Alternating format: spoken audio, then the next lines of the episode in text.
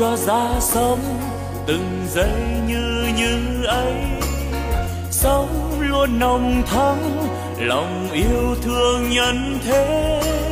Sống tôi vui sống, nguồn tâm luôn sáng trong. Sống an lành quá, lòng bao dung khắp nơi.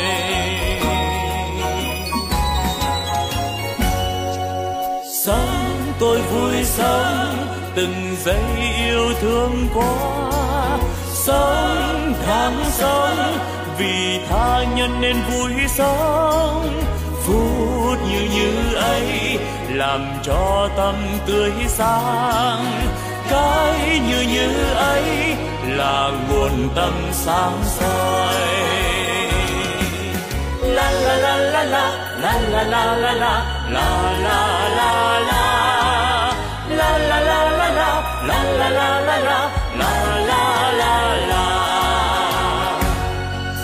Nếu hay ra thế, đời ta luôn luôn mới. Sống yêu thương mãi, từ nay yêu thương mãi. Sống an vui thế, đời ơi ta vui sống sống như như thế, mùa xuân luôn thắm tươi. Sống như xuân mãi, mình đang như như thế. Chính như như đó là quê hương ta sống. Sống ta vui sống, vì ta may mắn như. Sống như như ấy, đời đời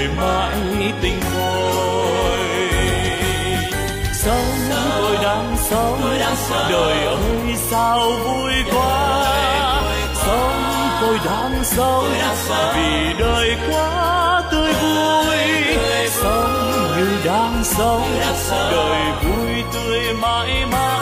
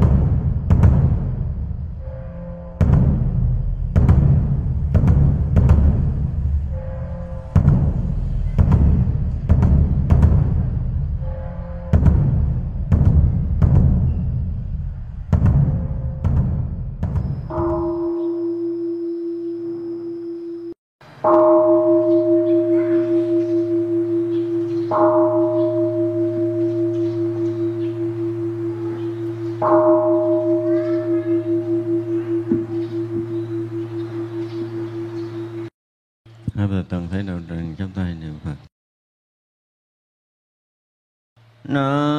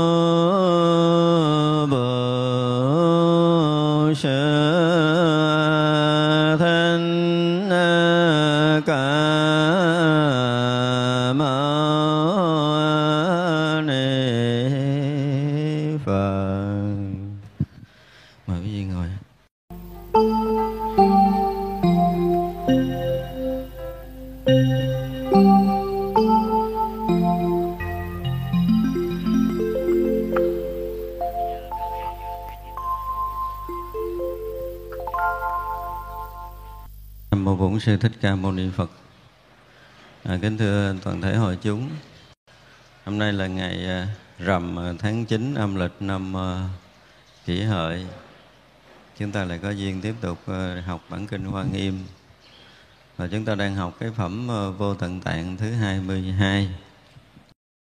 Và hôm nay thì nó có chuyện đặc biệt hơn trước một chút là buổi giảng hôm nay sẽ phát trực tiếp trên kênh uh, youtube uh, Bitly Long Hương youtube. Và trên uh, facebook cũng là Bitly Long Hương facebook. Thì uh, từ đây về sau là tất cả các buổi giảng ngày chủ nhật đều phát trực tiếp như thế này. Thì quý phật tử nếu có điều kiện đến nghe thì nghe còn không ở nhà chúng ta cũng có thể vào hai cái trang này để chúng ta có thể nghe được cái trang chính là bit chấm ly à, ờ, gạch chéo long hương. Vào trang này thì chúng ta sẽ vào được cái trang youtube cũng như trang facebook để quý vị có thể được nghe trực tiếp. Thay vì quý vị ờ, có điều kiện thì tới ờ, tại chùa long hương nghe còn không thì quý vị có thể nghe tại nhà của mình. Hôm nay chúng ta sẽ học tiếp cái phẩm vô tận tạng ở những phần cuối. Kỳ rồi chúng ta đang học cái phần ờ, Bồ Tát ờ, Đa Văn. Và cũng học gần hết cái cái cái ờ, phần Bồ Tát Đa Văn. Vì đa văn thiện xảo, bất khả tận. Vì thân cận thiện tri thức, bất khả tận. Vì thiện phân biệt cứu nghĩa, bất khả tận. Vì thâm nhập pháp giới, bất khả tận vì dùng trí nhất vị trang nghiêm bất khả tận, Vì hợp tất cả phước đức, tâm không mỏi mệt bất khả tận, Vì nhập tất cả môn Đà La Ni bất khả tận, Vì hay phân biệt âm thanh ngữ ngôn của tất cả chúng sanh bất khả tận, Vì hay dứt nghi lầm của tất cả chúng sanh bất khả tận, Vì tất cả chúng sanh mà hiện Phật thần lực để giáo hóa điều phục khiến họ tu hành không dứt bất khả tận. Đây là đại bồ tát huệ tạng thứ bảy.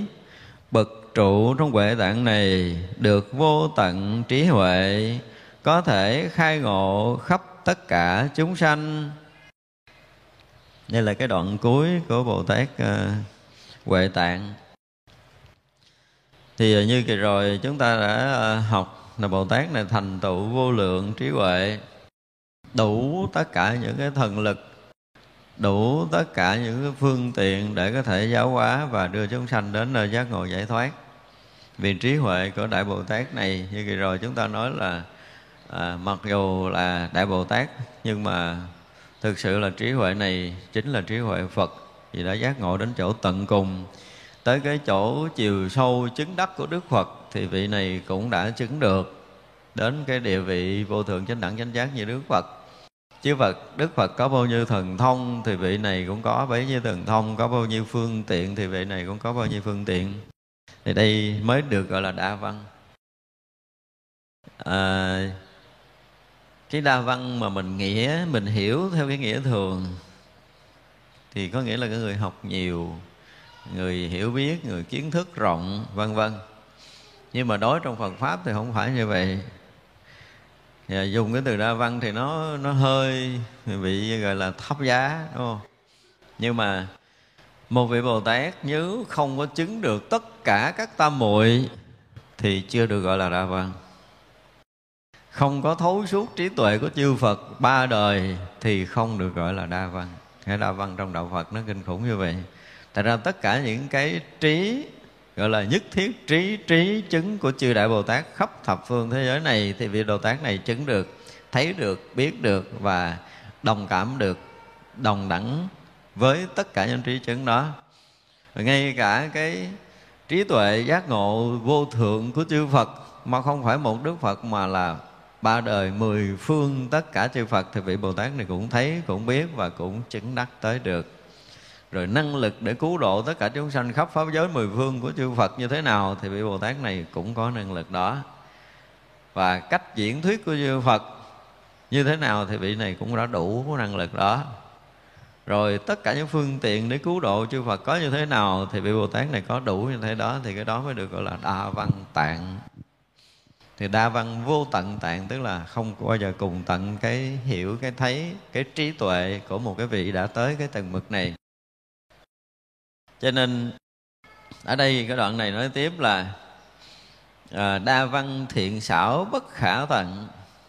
Tức là sử dụng tất cả những cái thiện xảo ví dụ như mình ở thế gian này đi trong cái cư xử khéo léo khéo léo không phải là lấy lòng người khác.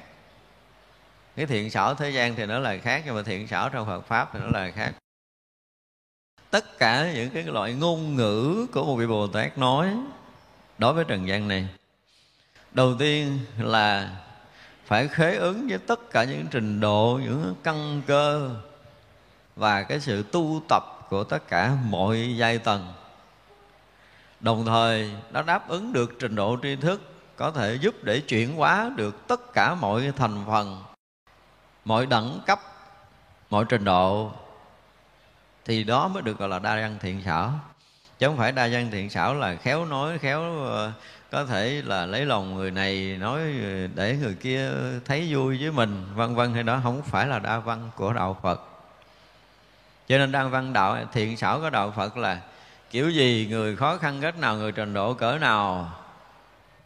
Hoặc là người tu cao, người tu đạt đạo, hay là không đạt đạo, nhưng mà khi muốn giáo hóa để chuyển hóa người đó thì vị bồ tát này đủ tất cả những phương tiện để có thể khai mở trí tuệ và chuyển hóa người ta. Thì cái đó mới được gọi là đa văn thiện xảo. Khéo để dẫn người ta, khéo để khai tuệ người ta, để người ta thấu hiểu chánh pháp, thì đó mới gọi là đa văn ở trong đạo phật nha. Còn thiện xảo tức là khéo léo để mà có thể lấy lòng người, thì cái đó là đa văn của thế gian. Hai cái nó khác nhau rất rõ ràng. Thành ra khi chúng ta tiếp cận một cái vị đa văn ở trong Phật Pháp thật sự Chúng ta được quyền đặt tất cả những câu hỏi liên quan tới chánh Pháp. Tất cả những câu hỏi liên quan tới công phu tu chứng Chứ không phải là tu tập bình thường nữa.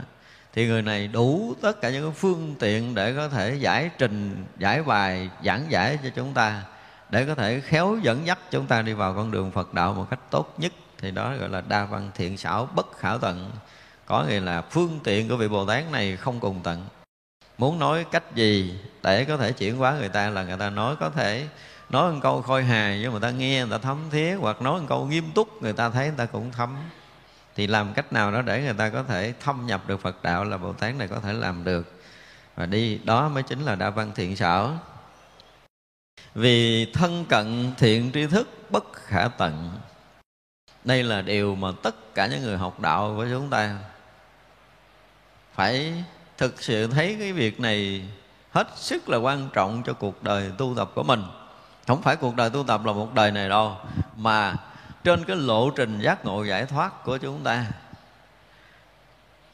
Trên từng cái bước đi trong công phu tu tập của mình, trong tất cả những sự chuyển hóa trong đời sống này, hay nói khác hơn là trong tất cả những cái học hiểu của chúng ta trong trần gian cũng như trong tam giới này, cho tới ngày chúng ta thành phật thì chúng ta không bao giờ rời thiện tri thức. Nếu chúng ta là người có một chút trí tuệ, thì chúng ta sẽ thấy được cái giá trị tối thượng của vị thiện tri thức khi chúng ta thân cận. Còn mình thì chưa thấy được cái giá trị, cái lợi ích khi chúng ta thân cận thiện tri thức. Mình vẫn thấy được cái hiểu, cái biết của mình là đúng. Thậm chí là mình còn ờ, có thể tự hào, tự đắc cho một vài quả trứng của mình là nó đã cùng tận rồi. Nhưng thực sự, khi chưa được cái đạo quả vô thượng chánh đẳng chánh giác thì gần như không ai đủ trí cả. Nên biết điều này. Thì vậy là, đến lúc mà chứng đạo quả vô thượng chánh đẳng chánh giác rồi thì trí chúng ta mới được viên mãn tròn đầy. Và lúc đó thì không cần thiện tri thức nữa còn chưa chứng đạo quả vô thượng chánh đẳng chánh giác thì biết là mình rất cần thiện tri thức. Dù mình là ai trong tam giới này, chứ không phải mình là cái người đang học, không phải mình là ở trong cái đạo tràng, hoặc là trong cái đời này. Đời này nó chỉ là một chấm rất nhỏ thôi. Rồi trước mình nói là cái gì? Ngay cả cái quả địa cầu chúng ta cũng là một điểm kỹ hà rất nhỏ trong cái cái không gian vô tận này, thì mình một đời sinh tử của chúng ta là một kỷ hà rất nhỏ nhiệm trong cái vô lượng, vô số kiếp sinh tử của chúng ta. Một điểm kỷ hà rất là nhỏ. Mà nếu như cái chấm của đời này mà không tròn, thì nó sẽ méo ở cái đời kế tiếp. Cho nên cái tâm học đạo của mình á, nếu chúng ta biết đủ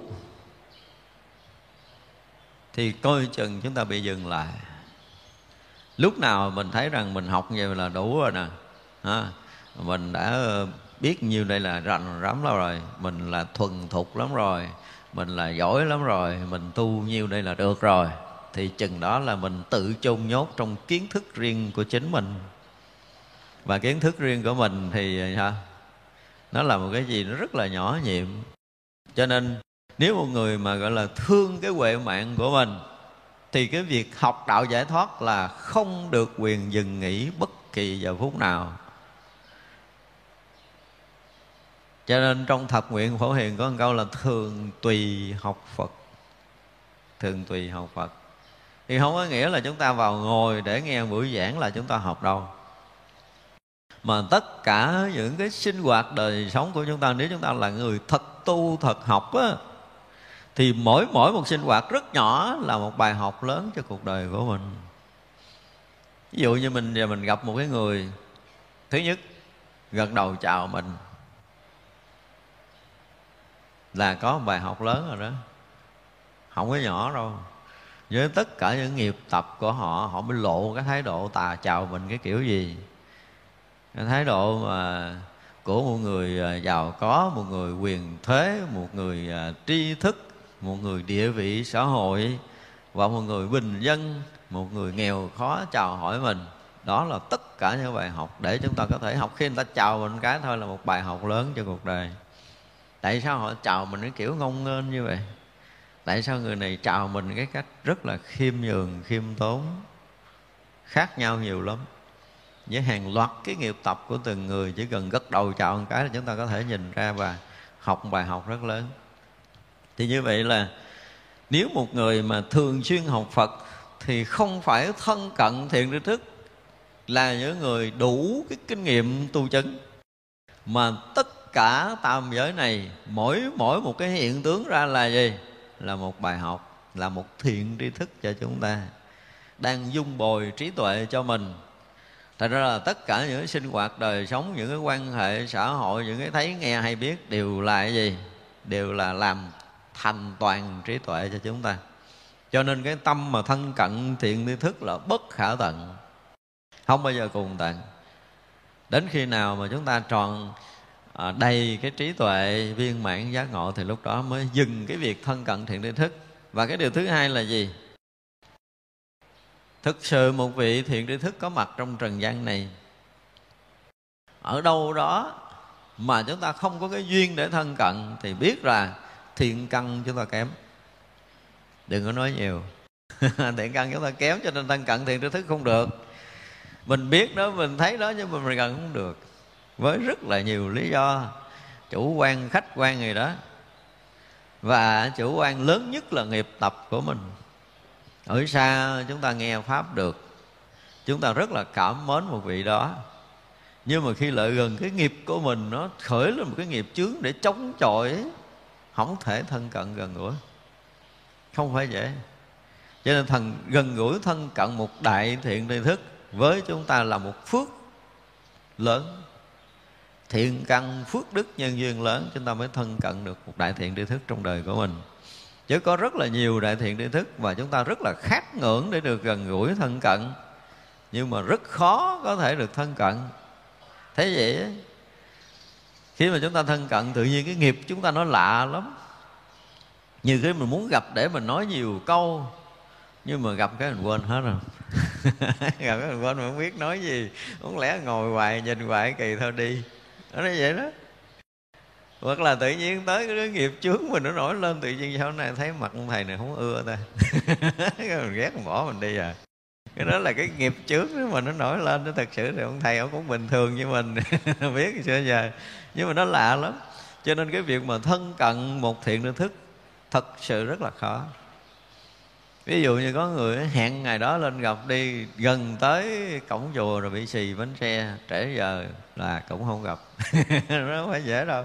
Là ra cái việc mà thân cận thiện tri thức là một cái thiện căn, phước báo và nhân duyên hội tụ đầy đủ. Tại vì á, nếu mà chúng ta có tu tập nhiều á và có cái kinh nghiệm, cái lúc nào mà tâm chúng ta tương đối thanh tịnh thôi, chưa nói chuyện gì lớn. Thì ngày hôm đó, những cái chuyện xung quanh, những cái cảnh duyên xung quanh mình nó thực sự đổi khác.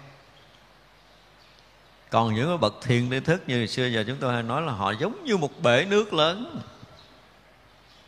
Chúng ta gần gũi giống như chúng ta bị được tắm mát trong cái bể nước trong lành đó cái năng lực thanh tịnh từ tự tâm, cái nguyện lực độ sanh của họ, cái tâm từ của họ, tất cả những cái này là họ luôn sẵn lòng để có thể trang rải cho mình, để có thể ban phát cho mình. Nhưng mà cái tâm mình như thế nào để mình đón nhận nổi cái này? Mình đang quý kính cái gì khi mình đối diện vị thiện tri thức? Nếu nó tương ứng thì chúng ta sẽ cảm nhận được tất cả những cái điều này còn không tương ứng chúng ta không có nhận được điều gì đâu. Dù có ngồi gần 3 năm đi nữa cũng chẳng có lợi ích gì cho mình.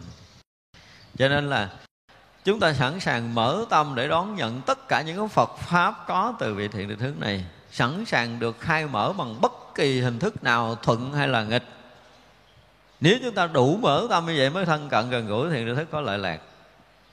Bất kể ngày đêm bất kể sức khỏe như thế nào, nếu đủ cái duyên để được thân cận là chúng ta sẵn sàng thân cận và sẵn sàng nhận đạo lý giác ngộ giải thoát từ người này thuận hay là nghịch. Thì như vậy thân cận thiện thức rất là có lợi. Và nếu một người học đạo, như nãy mình nói là luôn luôn mở tâm ra để đón nhận đạo lý giác ngộ giải thoát trên tất cả những bệnh viện của cuộc sống của mình, trên lục căn của mình thì vậy là chỗ nào cũng có trơn á. Mới sáng sớm mở mắt ra bị người à, điện thoại tới chửi mình câu, học được không? Chắc chưa?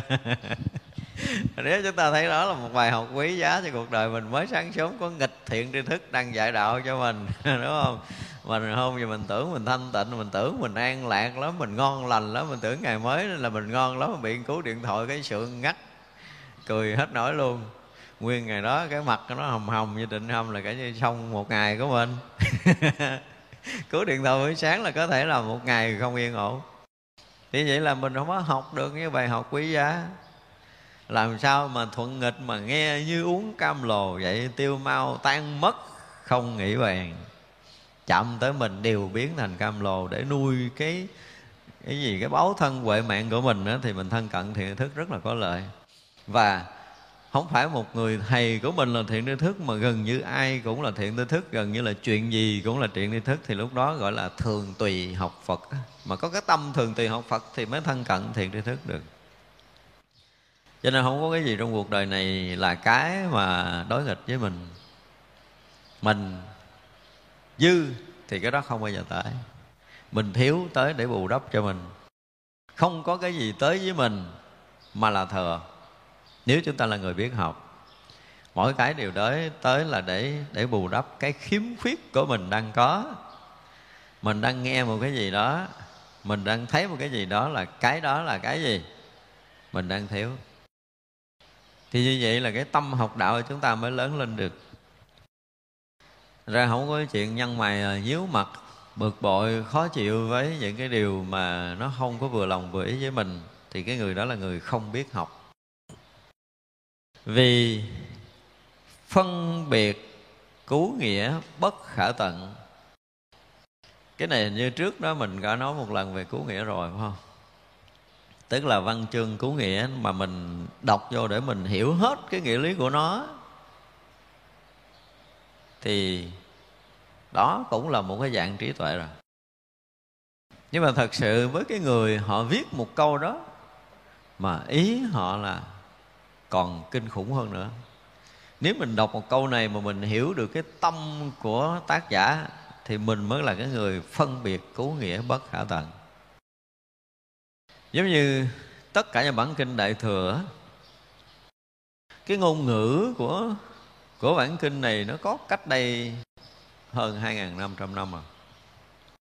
lời nói của cái người ở cái thời đó, và thời đó họ nói với một cái trình độ của cái người đương thời bây giờ ở một cái thời đại mới, đã hơn 2.000 năm, với cái tâm tư, với cái hiểu biết, với cái trình độ hoàn toàn khác xưa vậy lắm. Vì vậy, với cái trình độ của mình mà mình có thể hiểu được câu nói của một người xưa, thì mình phải ở trong cảnh giới nào? Không phải hiểu câu nói, không phải hiểu cú nghĩa nó nữa, mà mình hiểu là người xưa nói cái câu đó nhưng mà cái ý của họ là cái gì? Nó gần như nó khác với cái lời họ đang nói và lúc đó ngôn ngữ nó không có giàu, không có phong phú như cái thời của chúng ta. Như vậy là chúng ta phải dùng cái trí của một cái cái người có đủ cái trình độ chuyên sâu ở trong Phật đạo để có thể chuyên suốt thời gian và không gian không bị lầm lẫn, thì mới hiểu hết được cái cú nghĩa bất khả tận. Tất cả những câu kinh đều là vô lượng nghĩa xứ chứ không phải một nghĩa. Chúng ta có thể giảng kiểu nào cũng được. Và tùy cái trình độ tu tập của mình mà mình làm cho cứu nghĩa nói sáng tỏ hay là không. Nếu như chúng ta càng tu tập sâu chừng nào thì cũng một câu đó thôi, chúng ta sẽ hiểu khác đi rất là nhiều. Và hôm nay chúng ta đọc cái câu này, chúng ta hiểu nghĩa này. Nếu như năm ngày sau chúng ta đọc lại mà chúng ta vẫn còn hiểu y như cũ, có nghĩa là gì? Là công phu mình không tiến bộ.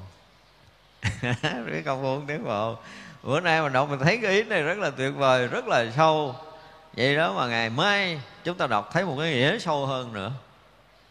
Ngày kia chúng ta thấy cái nghĩa sâu hơn nữa và càng học, càng đọc, càng sâu thì như vậy là cú nghĩa bất khả tận. Tại vì sao? Chư phật và chư bồ tát ở trong bản tâm thanh tịnh để nói ra câu này nếu tâm chúng ta không đủ cái độ thanh tịnh, chúng ta vẫn hiểu nó bài về mặt tri thức, thì với cái khả năng tri thức của mình, ngày hôm nay mình hiểu được một chút. Nhưng ngày mai mình có thể thay đổi. Hoặc là ngày mai công phu chúng ta tốt hơn, thì câu này là nghĩa khác. Và cứ mỗi một ngày công phu chúng ta thấy càng sâu hơn. Thường là những bộ kinh chuyên môn, những bài giảng chuyên môn có điều này nếu quý vị nghe một cái bài giảng chuyên môn của một vị nào đó giảng, bữa nay mình nghe mình thấy mình hiểu mình cũng vui, dễ sợ lắm nhưng mà ngày mai nghe lại lại càng hiểu hơn, sâu hơn, rõ hơn. Và càng nghe, chúng ta càng thấy cái gì đó nó sâu hơn. Còn những cái bài giảng mà dễ nghe, bữa rồi bữa sau nghe cái thấy chán hiểu hết rồi, thì cái vị đó không phải là cái người chuyên sâu. Thành ra học đạo cũng dễ lắm, không khó đâu chỉ cần tôi nghe một đĩa giảng là tôi biết người này trình độ tới đâu thì như vậy là họ thua mình rồi. Phải nói một câu vậy đó, tức là mình nghe mình biết họ tới đâu là họ thua mình. Nhưng mà mình nghe mình thấy nó hay, nhưng mà mình hiểu chưa hết thì người đó có thể làm thầy mình, đúng không? Ngày hôm sau mình nghe lại mình hiểu thêm nữa, mình nghe lại mình hiểu thêm nữa mà càng học thì càng hiểu thêm thì đó mới đủ cái trí để có thể làm thầy mình. Còn có những bài giảng nghe hiểu hết rồi thậm chí là ông chưa chuẩn bị muốn nói là mình đã hiểu muốn nói cái gì rồi. Và rất là nhiều người thích nghe pháp kiểu này. Rất là nhiều người nói ông thầy giảng trúng ý tôi ghê thích thích nghe ông thầy giảng trúng ý mình. Mà trúng ý mình là cái gì? Là mình ôn lại cái kiến thức cũ, đúng không? Thì vậy đâu có ý nghĩa gì có chuyện học đâu. Học không có nghĩa là ôn lại cái cũ, học tức là tiếp thu được những cái mới. Người càng thông minh chừng nào thì càng tiếp thu cái mới một cách nhanh chóng chừng đó, thì đó mới là cái người biết học. Chứ đừng có đi kiếm cái người nói trúng ý mình. Đi học mà kiếm người nói trúng ý mình thì thôi ở nhà ngủ đi. Mất thời gian với làm cái gì? Thậm chí là ông thầy cũng vừa nói câu thơ thứ nhất, cái mình đọc được câu thơ thứ hai. Cái mình nói là ông thầy cũng giảng hay ghê, bữa nay tôi cũng nói trúng ý tôi trần chứ mình không biết là sau cái lời dạy đó là mình, bây giờ mình hiểu được một, thì ngày mai mình hiểu được hai, mình hành được hai, hiểu được ba, mình hành được ba, hiểu tới đâu, lợi ích tới đó cho bản thân mình, thì cái đó mới là cái học. Cho nên phải thấu được cứu nghĩa bất khả tận là nó là một cái gì đó mà chúng ta không đủ sức để có thể hiểu hết. Và nếu như chúng ta hiểu hết được cái cứu nghĩa đó, thì chúng ta sẽ thấy vô lượng cái nghĩa ở trong một lời nói và vô lượng cái lợi lạc cho bản thân mình trong lúc mình học đạo, thì đó mới là cái cách học đạo tốt. Vì thâm nhập pháp giới bất khả tận. Đây là một cảnh giới rất là chuyên môn rồi. Với mình mình thâm nhập được cảnh giới gì? Giờ ví dụ như mình ngồi đây, sáng giờ mình thâm nhập được mấy cảnh giới rồi? Cũng có rất là nhiều cái lúc mà mình à, bắt đầu mình phát tâm mình đi chùa phải không? Thì mình cũng nghĩ là mình sẽ học được pháp rồi mình sẽ tu tập gì đó trình độ mà ngang đó mình sẽ làm cái điều gì lợi ích cho ai ở đâu đó. Đây là những cái điều mà có thể đưa chúng ta thâm nhập cái cảnh giới của chư thiên rồi. Đó, cái phước đức về cái trí tuệ cái công phu và cái nghĩ ngợi của mình phải làm lợi lạc cho nhiều người cho số đông. Thì mình nghĩ mình sẽ thâm nhập Phật đạo cứu độ chúng sanh là bắt đầu thâm nhập cảnh giới của Bồ Tát rồi đó, thì mình phát tâm, phát nguyện vậy là mình thâm nhập từng cảnh giới một. Nhưng mà ở đây dụng cái từ là thâm nhập pháp giới bất khả tận. Thì nếu như mình còn vị trí của mình ở đâu đó trong không gian này, thì là gì? Là chúng ta không có đủ sức để thâm nhập pháp giới này. Cho nên khi mình phải thực sự tan biến mất mình, đạt tới cảnh giới ngã không, pháp không, thì lúc đó pháp giới này mới thật sự là mình chứ mình không phải là cái thân tâm này nữa, thì lúc đó được gọi là thâm nhập pháp giới bất khả tận. Còn nếu không là chúng ta vẫn còn chừng hạn. Những cái suy diễn của mình, mặc dù mình suy diễn một sự mênh mông, mình thấy trước mắt là không có ngàn mé. Trước mắt mình mình thấy là vô tận, vô biên, vân vân, thì đó cũng là cái thấy, cái hiểu về vô biên của tâm thức. Nên biết như vậy ví dụ như mình nhìn lên bầu trời không mình thấy mênh mông ở trên bầu trời đó không có ngàn mé không có ranh giới nữa. Nhưng mà đó vẫn là không ngàn mé không ranh giới của tâm thức. Mình biết điều này. Mình cũng hiểu về cái không ngàn mé là không đo lường được không ai tính đếm được. À, nhưng mà đó chỉ là cái chuyện của tâm thức thấy biết điều này thôi nhưng mà đến lúc mà pháp giới mênh mông nó hiện ra, lúc mà mình mất mình mình ra khỏi tất cả những khung sáo của tâm thức rồi á, thì lúc đó mình mới thức sự là mênh mông. Thì cái mênh mông chính là cái tương ưng của chính mình, chứ không phải là mắt mình thấy không tới, tay thì mình không ai thì mình nghe không tới, không phải như vậy. Bây giờ cái mênh mông vẫn còn là cái khăn của căn trần. Nhưng mà lúc mà chúng ta vượt ra căn trần rồi á thì mình sẽ một lần biết cái mênh mông là cái gì. Tại vì lúc đó tất cả cái mênh mông đều là mình chứ không phải là bây giờ mình thấy cái mênh mông hai cái khác nhau sao lắm. Cho nên có đôi lúc mình học mình cũng hiểu mình cũng biết mình cũng giải thích mình cũng lý luận về cái điều mênh mông. Đó, không có cân đo không có đông điếm không có so lường gì gì đó tùm lum hết mình cũng có thể lý luận được nhưng mà không phải. Khác lắm. Chúng ta chỉ cần bước ra khỏi tâm thức là thực sự dùng cái từ mênh mông nó không có đúng. Cái pháp giới này nó là một cái gì nó rất là thực. Cái cảnh giới thực. Và nó luôn hiện hữu. Và cái sự hiện hữu này nè, là tâm thức không có đủ sức để có thể hiểu được tới nó. Không hiểu, không có thể mò tới được cái chuyện đó. Không có lý luận được. Gọi là bất khả lượng, bất khả tri.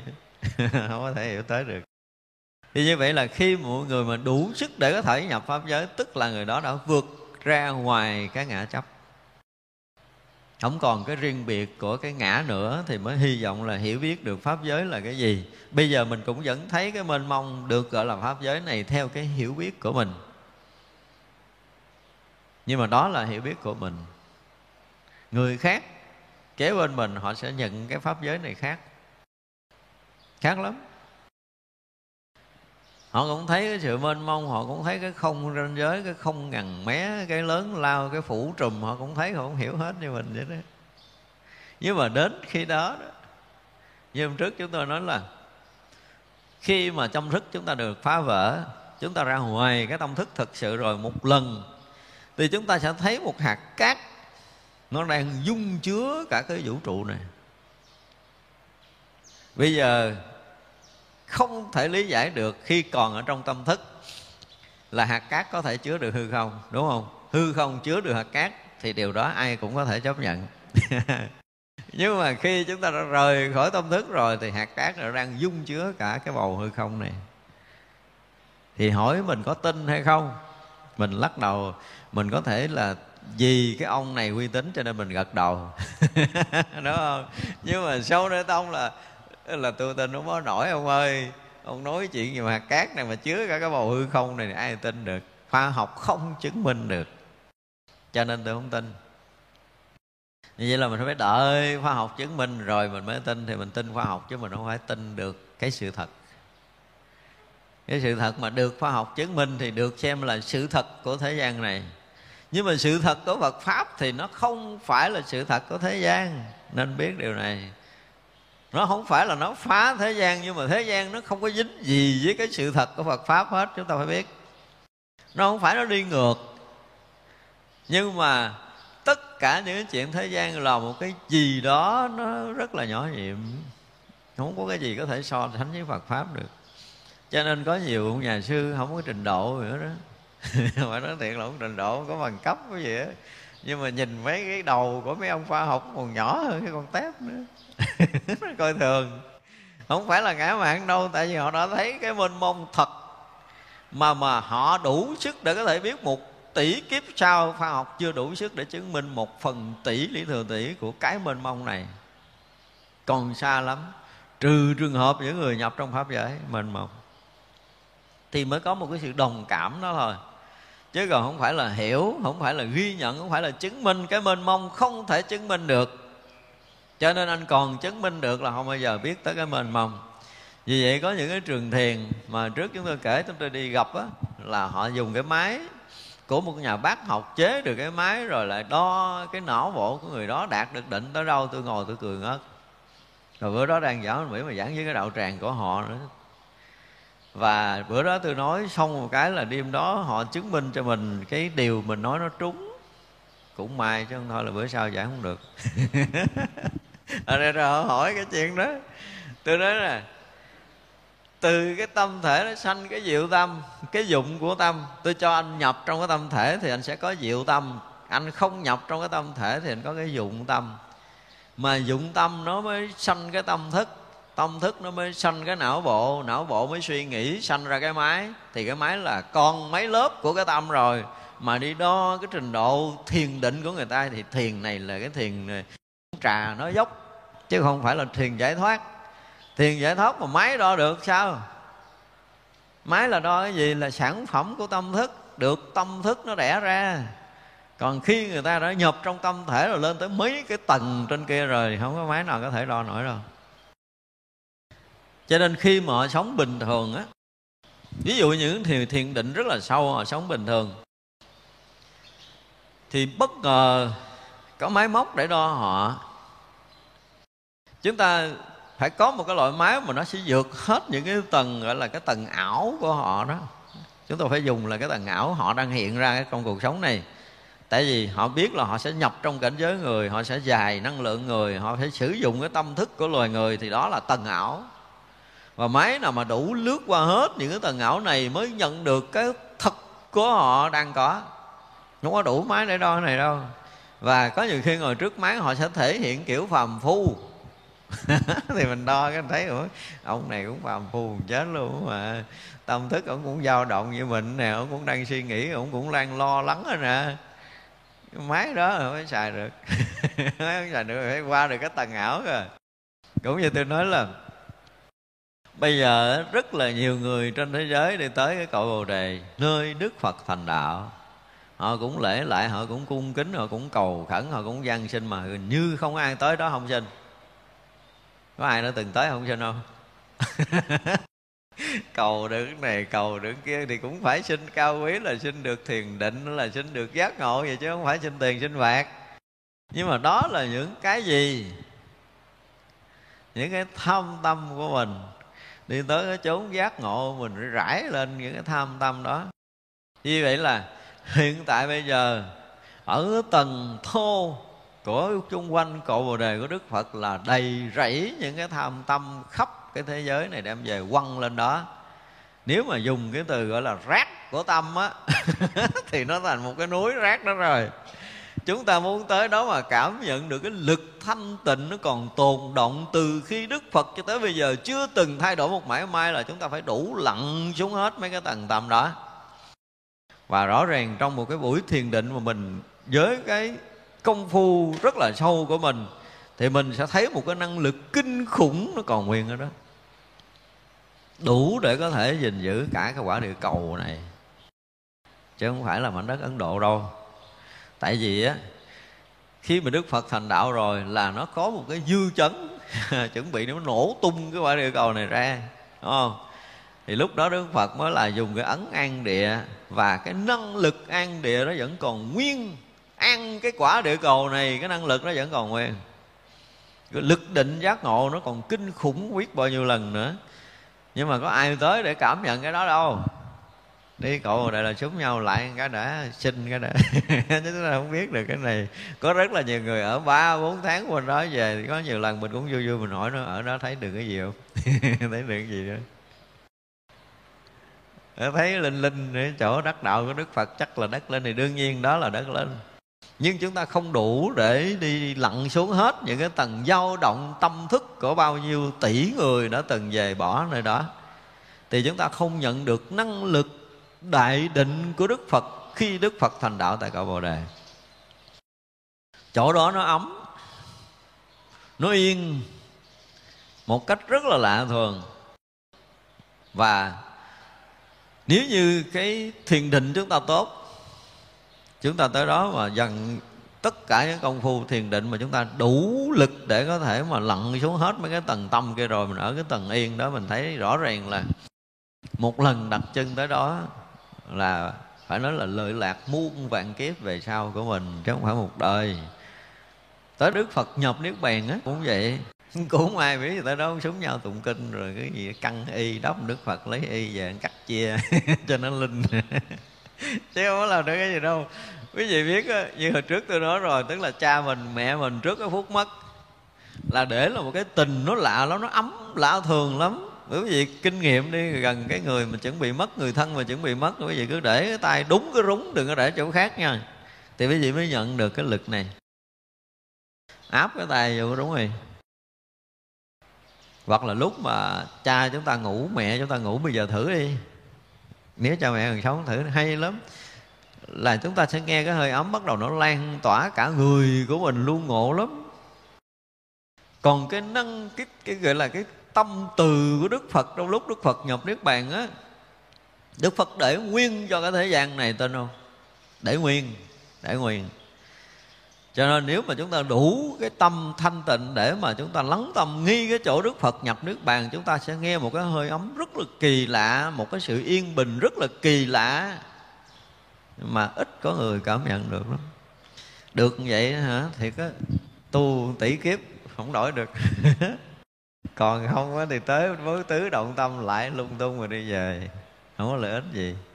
Nhưng mà cũng có một số người đi vòng đó thì biến chuyển rất là nhiều nhưng mà, gọi là, thay đổi nội tâm để đi sâu vào cảnh giới Phật pháp thì rất là hiếm. Cho nên đó trong pháp giới này mà nhập pháp giới, tức là vô lượng, vô biên, vô số những cái điều mà tùy tâm của mình mà ứng hiện. Nếu mình tâm không có tốt, mình sẽ ứng hiện, mình sẽ thâm nhập những cảnh giới xấu. Tâm mình thanh tịnh, mình sẽ xâm nhập trong những cảnh giới trong lành thanh tịnh của chư Phật và chư Bồ Tát ở khắp pháp giới mười phương này cho nên tâm chúng ta thanh tịnh, rồi cái sự an lành của khắp pháp giới của chư Phật hiện ra. Tâm chúng ta không có thanh tịnh thì kiếm miếng không có. Ngồi rồi hết thời thiền này tới thời thiền kia, chúng ta thấy tâm mình nó cứ lao xào lằn xằn chúng ta không có đủ sức để nhập pháp giới bất khả tận này đâu. Cho nên cái chuyện mà nhập trong pháp giới bất khả tận này là một chuyện phải nói là rất lớn đối với một người tu học chuyện lớn lắm, không phải là chuyện nhỏ, và chuyện rất là chuyên môn, rất là chuyên sâu ở trong đạo phật. Để chúng ta có thể quý vị có thể ngồi ở một cái nơi chốn riêng của mình mà tu tập, thì mình sẽ nhận được cái năng lực thanh tịnh, cái từ tâm của đức phật. Cũng như chư đại bồ tát, chư vị thánh hiền, hoặc là chúng ta có thể biết được, ví dụ trong cõi người của mình nè. Và nói gọn hơn là như trong đạo tràng của mình bữa nay thôi. Nếu mà chúng ta thực sự đã nhập trong cái pháp giới, thì chúng ta sẽ thấy cái mức độ rung động của một cái đạo tràng mấy trăm người của mình ở đây á. Rung động từng cái tầng sóng bột của tâm thức của từng người từng người từng người nó lộ ra. Và nếu mà chúng ta thâm nhập trong pháp giới, chúng ta thấy nhiều cái chuyện hay lắm. Ví dụ như cái hoa này, hôm qua cái người cấm nó bị cắt, nó bị cấm, chưa chắc nó vui đâu như bữa nay nó vui á.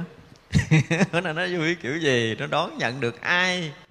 Và khi người ta ngắm nhìn nó, người ta thích thú, nó sẽ phát lại cái sống vui như thế nào với mình. Và nếu chúng ta thâm nhập pháp giới thì tất cả những cái rung động dù rất nhỏ trong pháp giới này, chúng ta đều có thể cảm nhận được. Cho nên không cần nói mình đâu, đứng xa cười là mình biết là nụ cười nó ra làm sao họ thực sự thương quý, vui với mình để họ cười hay là họ cười có cái gì? Ở bên sau ẩn chứa cái nụ cười này. Khi mà thâm nhập pháp giới là tất cả những cái hiện tướng của pháp giới đều là những cái câu nói rất rõ ràng cho mình biết. Chúng tôi dùng cái từ là câu nói là thông tin thật sự.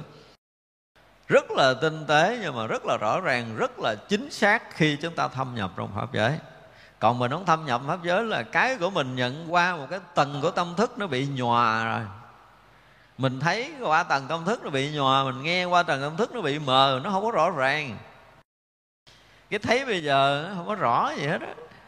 Cái nghe bây giờ nó cũng chẳng có rõ gì hết. Mặc dù mình thấy rồi tôi đâu có cái gì trước tôi không thấy đâu. Màu sắc cũng thấy, rồi cành lá cũng thấy, lớn cũng thấy, nhỏ cũng thấy, nhiều cũng thấy, ít cũng thấy, xa cũng thấy, gần cũng thấy, mà nói tôi mờ là mờ cái gì? Nhưng mà thật sự rất là mờ. Chúng ta một lần mà thoát khỏi cái căn mắt để chúng ta nhận được hình sắc một lần đó quý vị mới thấy là cái thấy của mình bây giờ đối với cái hoa này, nếu so với cái lúc mà chúng ta thoát ra căn thì cái thấy của chúng ta bây giờ chưa bằng một phần ngàn. Tôi nói một phần ngàn là tôi nói ít. Cho nên cái rực sáng của tất cả cái hiện tướng trong pháp giới này. Là một cái gì đó nó rực rỡ, sáng hơn gấp một trăm lần ánh sáng của mặt trời nữa. Lúc chúng ta thâm nhập trong pháp giới. Cho nên nói chuyện thâm nhập pháp giới bất khả tận, mình nghe nó là rất là bình thường, nhưng mà nó là một cái gì đó tôi nói là rất là chuyên sâu. Nội cái chuyện thấy một cái cái hoa trước mặt mình thôi. Ví dụ cho thấy là nếu như bây giờ mà mình nhìn lên ánh sáng mặt trời mà nó sáng như vậy á thì chỉ bằng một phần ngàn của cái lúc chúng ta nhập trong pháp giới nhìn một cành hoa. Cái này giống như tưởng tượng, đúng không? Hết tưởng rồi mới biết. Tưởng không biết nổi. Tưởng nó vẫn còn che mờ. Cho nên là cái thấy căng trần của mình, đức phật chê là cái thấy bệnh từ vô thủy mà. Mà rõ ràng là chúng ta thấy vẫn còn bệnh. Khi một người hết bệnh hoàn toàn khác đi trong cái thấy nghe cho nên có phúc nhập pháp giới bất khả tận này là cảnh giới thâm nhập phật đạo của những cái bậc đại bồ tát đã tu chứng. Chúng ta phải nói như vậy. Chứ không phải là cái nhìn, cái hiểu, cái nhận định của một người phàm nữa. Nó vượt khỏi cái tầng phàm mới tới cái cảnh giới pháp giới vô tận này.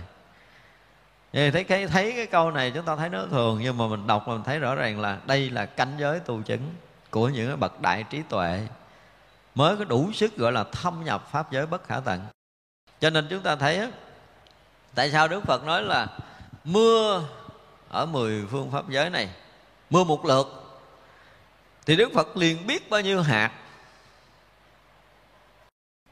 Nếu đức phật không nhập trong pháp giới này thì bao nhiêu hạt mưa khắp cái sân mình thôi là mình cũng không đếm được rồi. Nhưng mà khi nhập trong pháp giới là bao nhiêu hạt mưa khắp pháp giới này liền biết được. Đức phật nói trong kinh là cả chúng sanh khắp pháp giới mười phương này, tâm nó nghĩ cái gì? Tâm nó muốn cái gì? Nó tu giải đãi hay là nó tu tinh tấn, nó ở rừng hay là nó ở chợ, ở núi non, hay nó ở biển? Thì đức phật đều thấy, đều biết một cách rõ ràng.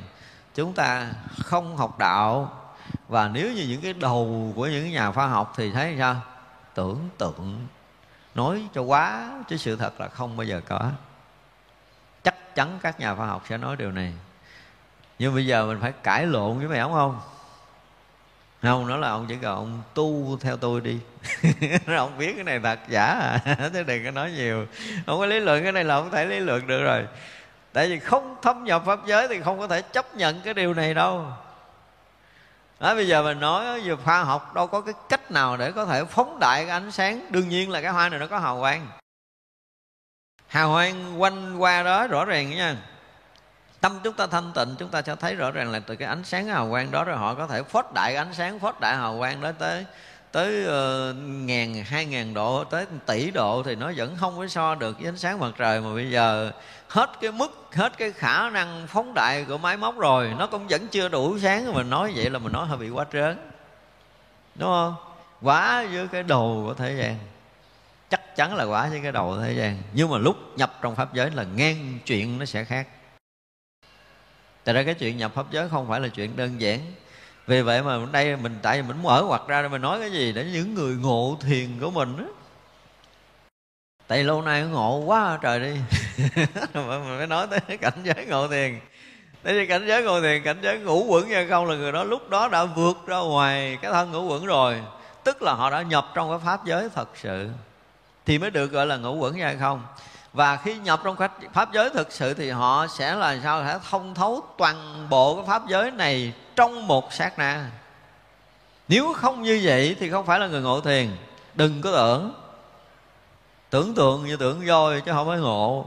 Ngộ là không có cái chuyện là tôi hiểu lý này như vậy, tôi hiểu lý kia kia đọc kinh này tôi hiểu, đọc sách kia tôi hiểu, là tôi cũng hiểu được ngũ quẩn ra không. Đương nhiên hiểu thì chấp nhận được. Nhưng mà thực sự cảnh giới ngũ quẩn như không là chuyện không phải của hiểu. Hiểu thì ngũ quẩn không có không được. Hiểu là còn sinh hoạt của tâm thức thì không phải là không. Cho nên chúng ta thấy là cảnh giới được gọi là thâm nhập pháp giới này thì không phải dành cho người phàm có thể hiểu được. Mình phải nói một câu vậy đó. Nhưng mà chúng ta phải nói để chúng ta hiểu được cái giá trị của một người nhập pháp giới chứ đừng có tưởng nó là thường là chúng ta sai khi chúng ta học đạo có những cái mà mình có thể hiểu một cách rất là dễ dàng, nhưng mà đó là cái hiểu của mình. Còn cái sự thật thì nó không phải như vậy. Giống như bây giờ mình nhìn, mình thấy qua màu vàng, và nếu tâm mình thanh tịnh, rõ ràng là chúng ta sẽ thấy một cái dòng hào quang rất nhỏ bao quanh cái hoa đó. Nó không có rộng như cái hào quang của mình, và mình đủ sức để thấy ánh sáng chung quanh cái hoa này nhưng mà nó không có sáng rực giống như cái ánh sáng của các loại động vật. Cái hào quang của loài động vật thì nó khác hơn. Vật nó cũng có cái hào quang của nó, nhưng mà nó rất là nhỏ, nó rất là mong manh, nó vừa đủ để áo. Cái đó là cái thần cái bò qua hoặc là cái cành đó thôi. Và rõ ràng, trong mỗi mỗi cái hiện tướng mà khi chúng ta nhập pháp giới thì nó lại càng không thể nói được hoa nó cũng là bất tư nghì, lá nó cũng là bất tư nghì, cành nó cũng là bất tư nghì, gốc rễ nó cũng là bất tư nghì. Tới lúc đó chúng ta mới thấy là cái gì nó cũng bất tư nghì, tức là vượt ra ngoài cái nghĩ ngợi, cái nghĩ tưởng của mình. Mình không bao giờ tưởng tượng là nó đẹp như vậy, nó rực rỡ như vậy, nó hào quang sáng chói như vậy là lúc đó mình gần như mình rớt xuống một cái cái giống như mình bất ngờ đầu tiên rồi đó đầu tiên xảy ra là một sự bất ngờ đối với mình khi mình chạm tới tất cả những cảnh giới, những cái hiện tướng này. Cho nên cảnh giới đó được xem như là một cảnh giới rực rỡ hào quang của chư Phật mười phương hiện ra. Đó là tướng của Phật đó. tới lúc đó mình mới hiểu tướng của Phật là tướng đó đó. Tướng rực rỡ sáng gì đó. Mới thực sự là tướng của Phật. Cho nên bây giờ mình chỉ tưởng tâm thức, mình tạc tượng Phật đó là cái tượng theo cái kiểu tâm thức thôi, nhưng mà thật tướng của Đức Phật là pháp giới phủ trùm với rực rỡ mọi ánh sáng này. Tới lúc đó nó không có khác màu. Pháp giới này không có hai màu. Ngộ vậy đó. Bây giờ mình nhìn mình thấy cái lá màu xanh đó hiểu chưa? Nhưng mà khi trung nhập trong pháp giới á, thì cái màu xanh này nó không mất. Màu xanh thì không mất màu vàng nó cũng còn nguyên. Vậy đó mà rứt một cái ánh sáng vàng ra kỳ lạ như vậy. Cho nên nó không, gọi là bất tư nghì cái gì, nó không có, bây giờ nó không có giống cái gì trong lúc nhập pháp giới, nó khác hình trùng. Mặc dù tất cả những cái hiện tướng đó vẫn còn như vậy, nó không thay đổi, nó không biến mất tất cả những tướng đang thấy, đang nghe của mình bây giờ. Gần như tất cả mọi cái còn nguyên như vậy, nhưng mà nghìn trùng cái khác giống như hồi mình còn tâm thức. Đây mới là cái chuyện kỳ cục của nhập pháp giới. Chúng ta không dùng từ gì khác được gọi là bất tư nghì với tất cả mọi cái hiện tượng. Thì lúc đó mình sẽ thấy rõ ràng là cái hư không này nó chứa hết tất cả mọi thứ. Thì điều này dễ hiểu rồi, đúng không? Ngược lại, cái gì nó cũng chứa hư không. Nó mới là kinh khủng. Cả hư không này cũng bị tất cả những cái này nó chứa lại ở đây không phải lý luận, ba phải rồi. Cái này nó khó để có thể tâm thức hiểu lắm cho mình thì mình cũng diễn tả theo cái kiểu phàm để mình có thể có một chút khái niệm về cảnh giới này. Chứ nếu không, người ta sẽ gạt mình về cái chuyện mà ngủ quẩn ra không, cái chuyện ngộ đạo, ngộ thiền. Không có được, bây giờ ông là thấy cái hoa này nó chứa nổi hư không hay chưa? Hạt cát này chứa nổi hư không hay không? Và hạt cát này hào quang như thế nào? Nếu lúc đó hào quang hạt cát khác với hào quang của một đức phật thì không phải nhập trong pháp giới toàn chân nó kinh khủng tôi nói là mọi cái đều bất tư nghị mà. Mọi cái đều bất tư nghị. Cho nên nó là bây giờ ở đâu họ cũng có thể thấy hiện tướng phật được hết. Như vậy khi mà mọi người mà hỏi mấy ông thiền sư là thế nào là Phật thì họ nói là mày thấy chỗ nào không phải Phật mà chỉ tao coi. Đúng không? Mấy người mà thâm nhập pháp giới, họ sẽ trả lời câu đó. Cái chỗ nào họ giới họ nó cũng là Phật hết rồi và khi nhập trong đó rồi thì gọi là bất tư nghì với bất tư nghì ta không còn đường nào để có thể lý luận theo kiểu ngôn ngữ người phàm. Thì chỗ đó là pháp giới. Cho nên muốn nhập pháp giới bất tư nghì, thì ít ra bây giờ chúng ta cũng có chút khái niệm mình đi, chứ đừng có bao giờ bị hiểu lầm. Hiểu lầm đừng có nghĩ là đó là cái chỗ thường, không phải đâu. Nếu mà ngồi ở chỗ đây mà một người nhập pháp giới bất tư nghì thì chúng ta có thể dùng cái ngón tay của mình khiều lỗ mũi đức phật cách đây hàng hà xa số thế giới. Cái chuyện vui như vậy đó. Không có không gian với mình. À, đó là một đức phật có ngồi cách đây mười muôn thế giới kia mình cũng khiều khiều giặt áo đức phật đó được. Không có xa không có gần mà không có quá khứ vị lai. Cái phút mà không có cái thời gian và không gian á chúng ta mới thấy là hằng hà xa số chư Phật khắp pháp giới này thành Phật như thế nào? Được thấy một lượt như là chúng ta coi một cái đại phim, đại hình, nó hiện nguyên một cái ảnh, cái màn hình của pháp giới này ra vậy. Và không phải chuyện thành Phật của Đức Phật, cái bao nhiêu cái thiền định của, với các vị A La Hán của các vị Bồ Tát gần như hiện rất là rõ luôn trong lúc mà chúng ta nhập trong pháp giới này cũng như bao nhiêu cái chuyện lăn xăng lộn xộn với chúng sanh khắp pháp giới này liền hiện ra. Mà mình không có phải là dụng tâm, dụng lực, dụng công, cái này là không có. Không có hướng về, hướng vào, hướng ra, không có hướng gì hết trơn á. Mỗi mỗi đều tự hiển hiện. Cho nên cái từ mà hiển hiện an nhiên được bát nhã là mình nói chưa hết. Nói chưa hết, cho nó có đủ cái thời gian để mà nói không hết. Là cái hiển hiện an nhiên của toàn pháp giới này liền hiển hiện chứ không phải là cái người mà chúng ta hiển hiện trong bát nhã để mình được an ổn, mình được thanh tịnh, không phải như vậy. Mà khắp pháp giới này liên khi ấy hiển hiện an nhiên. Tất cả những cái mà với nhìn giới thế gian nó rất là dao động, nhưng mà lúc đó nó là hiển hiện an nhiên. Không có cái gì không an nhiên, không có cái gì không hiển hiện, và không có cái gì không rực rỡ hào quang. Đó mới là cái nhập pháp giới này cho nên nhập pháp giới là một cái gì nữa? Kinh khủng với cái trí người phàm. Chúng ta không cách nào có thể chịu nổi. Không hiểu nổi đâu. Không hiểu nổi đâu. Bây giờ mình nói cái chuyện mà ngược đời là hạt cát chứa hư không này là kể như thua rồi. Thua rồi, không muốn tin rồi. Nói chuyện nghịch lý, nghịch ngợm, không có chứng minh khoa học, không có gốc gác, không có gì hết trơn á. Chứa cái gốc của thế gian thì còn có thể thấy, biết, phân biệt hư không khác với hạt cát nhưng mà ngay cả cái khi mình giảng bát nhã sắc chính là không mình nói cũng không hết nữa. Cũng kỳ vậy. Tới giờ này nó mới ra nhiều cái. Cái hạt cát mà chúng ta thấy bằng mắt bây giờ, trong lúc chúng ta nhập trong pháp giới, nó và hư không không khác nhau cái gì hết. Hạt cát nó cũng chứa hư không hư không nó cũng chứa hạt cát hạt cát nó cũng không tướng, và hư không này cũng không tướng cho nên sắc chính là không thì lúc nhập trong pháp giới này rõ ràng nó là cái không hiện hữu chứ nó không có hình sắc gì hết. Nhưng mà nó vẫn hiện nguyên cái tướng của nó nhưng mà không phải là hình sắc, mà là cái chuyện kỳ lắm, không có không có lý giải được. Cái lúc mà nhập trong pháp giới thì tất cả những hình sắc đều là hiện nguyên hình, nhưng mà không có phải là sắc.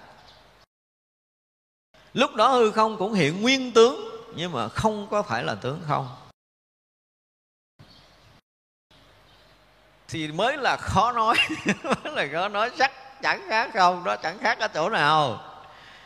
Là gì cái tướng sắc là tướng không, lúc này có mà là không có. Có tướng sắc đó, nhưng mà nó không phải là tướng sắc vì nó là rỗng tuét.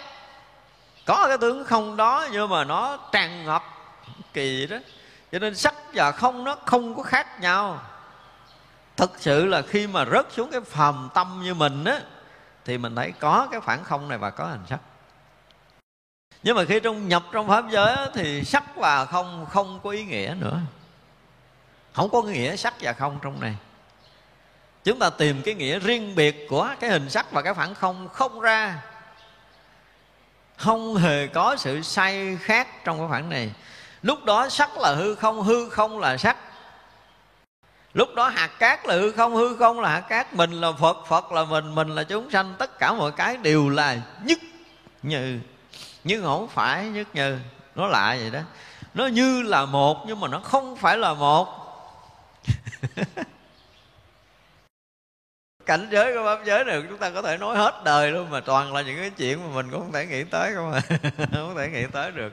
Nhưng mà đó là pháp giới, khi nhập trong pháp giới, bất khả tư nghị là như vậy. Không thể nghĩ bạn không bao giờ cùng tận được. Giải thích một hạt cát thôi trong lúc nhập pháp giới, chúng ta có thể viết một cái quyển kinh đầy cả cái hư không này chưa hết. Một hạt cát trong lúc mà nhập trong pháp giới, nếu chúng ta muốn lý luận nó để cho trần gian này hiểu thì viết sách cái kiểu mà đầy trang gì chất lên, đầy trang chất lên, chất cho đầy cái hư không này, chưa hết cái lý luận của một hoạt cát khi chúng ta nhập trong pháp giới này. Nên mới gọi là bất tư nghị, không có thể nói hết được. Cái rỗng lặng mênh mông của một hạt cát, đó mà nói nó ngược ngạo vậy đó. Một hạt cát mà nó rỗng lặng mênh mông như cái pháp giới này. Không hề có cái sai biệt gì giữa cái hạt cát và cái pháp giới mênh mông này đó mới là cái chuyện kỳ của cái pháp giới. Cái chuyện kỳ của pháp giới, nó không có gì khác nữa. Khác là bắt đầu là mình bị rớt vô cái tầng tâm thức rồi. Khi chúng ta đang có mặt ở đây là chúng ta đã bị rớt quá sâu à. Chúng ta bị cái khăn của tâm thức nó khu biệt trong cái thấy nghe hay biết của chúng ta nhiều đời nhiều kiếp à. Chúng ta thành một cái thói quen thấy biết, thói quen nhận biết, cái thói quen hiểu biết của mình trong cái dòng sanh tử này, đã nhiều đời nhiều kiếp rồi. Chúng ta không có thoát ra được. Chứ thoát ra được rồi là mênh mông thì lúc nào cũng mênh mông.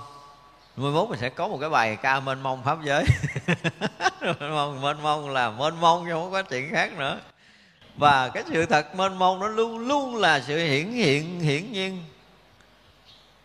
Đó mới là cái chuyện kỳ cho nên chính cái chỗ này mà chư Phật, chư Đại Bồ Tát, chư Vị Thánh Hiền muốn chúng ta bước tới. Và như vậy mới thoát ngoài tam giới này. Chứ chưa có thực sự mà nhập trong cái mênh mông thì không thoát tam giới này. Thành ra có những cái lúc mà chúng ta công phu thiền định, chúng ta rớt vào cái cảnh giới mênh mông, đó là cái định của mênh mông khác, cái cái không vô biên, cái thức vô biên gì, nó là cái mênh mông khác nha. Khác khác hoàn toàn. Lúc đó, chúng ta chỉ biết cái mênh mông của mình, còn cái này nó vẫn còn nguyên, cái này nó vẫn còn nguyên là không phải. Dù anh nhập trong cái không vô biên, dù anh nhập trong cái thức vô biên, dù anh nhập trong cái vô sở hữu xứ, nhưng cái định đó là cái đó của mình của mình, nhưng không đồng với cái pháp giới này. Vì mình đang trụ trong cái định đó là cảnh đó hiện ra với mình thôi, pháp giới này bị mờ, không có rõ không có rực hào quang như nãy giờ mình nói. Nhưng khi chúng ta nhập trong pháp giới là hoàn toàn khác với cái không vô biên xứ, thức vô biên xứ, vô sở hữu xứ. Khác xa luôn. Khác rất là xa, không thể mà ví dụ so sánh được. Vì lúc đó là tất cả đều là mênh mông, chứ không phải mình mênh mông. Một hạt cát là mênh mông tất cả những vũ trụ này đều hiện cái mênh mông của mênh mông. Nó hiện cái mênh mông của trên mông nhưng mà mênh mông là của chính nó, cho nên tất cả những cái hiện tướng mà chúng ta đang thấy, những cái mà chúng ta đang biết đều là hiện tướng của mênh mông. Đó mới gọi là pháp giới bất khả tận. Đó mới biết là pháp giới bất khả tận nó là một cái gì đó mà mà chúng ta thật sự là phải nói phấn đấu tu tập chấp nhận trải qua hàng hà sa số kiếp nữa để mình nhập trong cái mênh mông một lần. Thì mình mới thấy được cái giá trị thật câu nói của Phật và Bồ Tát ở trong câu này. Chúng ta chúng ta hiểu thì hiểu chơi cho vui thôi, tưởng tượng chơi cho vui thôi, không có lợi ích. Nhưng mà cảnh giới mênh mông của pháp giới bất khả tận này là một cái gì đó thực sự là mênh mông mênh mông, mênh mênh mông chứ không có ý khác nữa, không có cái gì khác hơn nữa được mới là cái chuyện kinh khủng không có tưởng được cái này. Mình nhiều khi mình ngồi mình suy tưởng mình nói không phải tưởng là không phải dính tưởng không có tưởng ra. Cho nên đó, khi mà hồi xưa mình trong cái giai đoạn đang học hiểu đang tu tập mình nói ủa sao cái không vô biên xứ nó cũng ghê gớm lắm à? Nhập vô cái không vô biên xứ tức là cái không mênh mông không có ranh giới là nó ghê lắm rồi. Nhưng mà không vô biên của chính mình. Không phải có pháp giới này. Ngộ lắm khi mà nhập trong pháp giới này, nó cũng là như cái không vô biên. Hiểu không? Cái không vô biên của cái người đang nhập trong cái không vô biên, thì lúc đó cái không này nó cũng vô biên như cái nhập trong cái không vô biên, cái thức vô biên. Nhưng mà nó, cái pháp giới này nó là cái không vô biên, nó là cái thức vô biên. Nó là tất cả những cái vô biên trong cái vô biên trong khi nhập cái không vô biên, thức vô biên thì nó chỉ là không vô biên của riêng mình thôi. Người khác không có lộ ra. Và anh này không có vô biên. Anh này không có vô biên. Nhưng mà cái nhập trong pháp giới này rồi á, thì vô biên hiện cái tướng của vô biên. Nguyên cái tướng vô biên của pháp giới hiện ra. Do đó tất cả những cái đang có trong pháp giới này đều hiện tướng vô biên cho nên cây cỏ lá hoa, rừng núi, đất đai là những cái ờ, cái địa cầu như của mình, những cái hành tinh, những cái hành tinh, những giải ngân hà, những giải thiên hà, tất cả đều hiện tướng vô biên. Nhưng nó không có mất cái tướng hiện có của nó mới là cái điều đặc biệt. Tất cả đều là một cái sự sai khác, nhưng mà hoàn toàn không có khác biệt. Nói ngược ngạo. Mà lý luận ở thế gian không nói hết được điều này cái ngôn ngữ của mình nó nói như vậy là cũng như là gọi là gắn nói lắm rồi. Thành ra là khi mà nhập pháp giới vô biên vô tận này là một cái cảnh giới thật cảnh giới thật của tất cả những cái người đã tu chân, không biết tới cảnh giới này thì được xem là mình chưa có tự đủ sức để thâm nhập Phật đạo.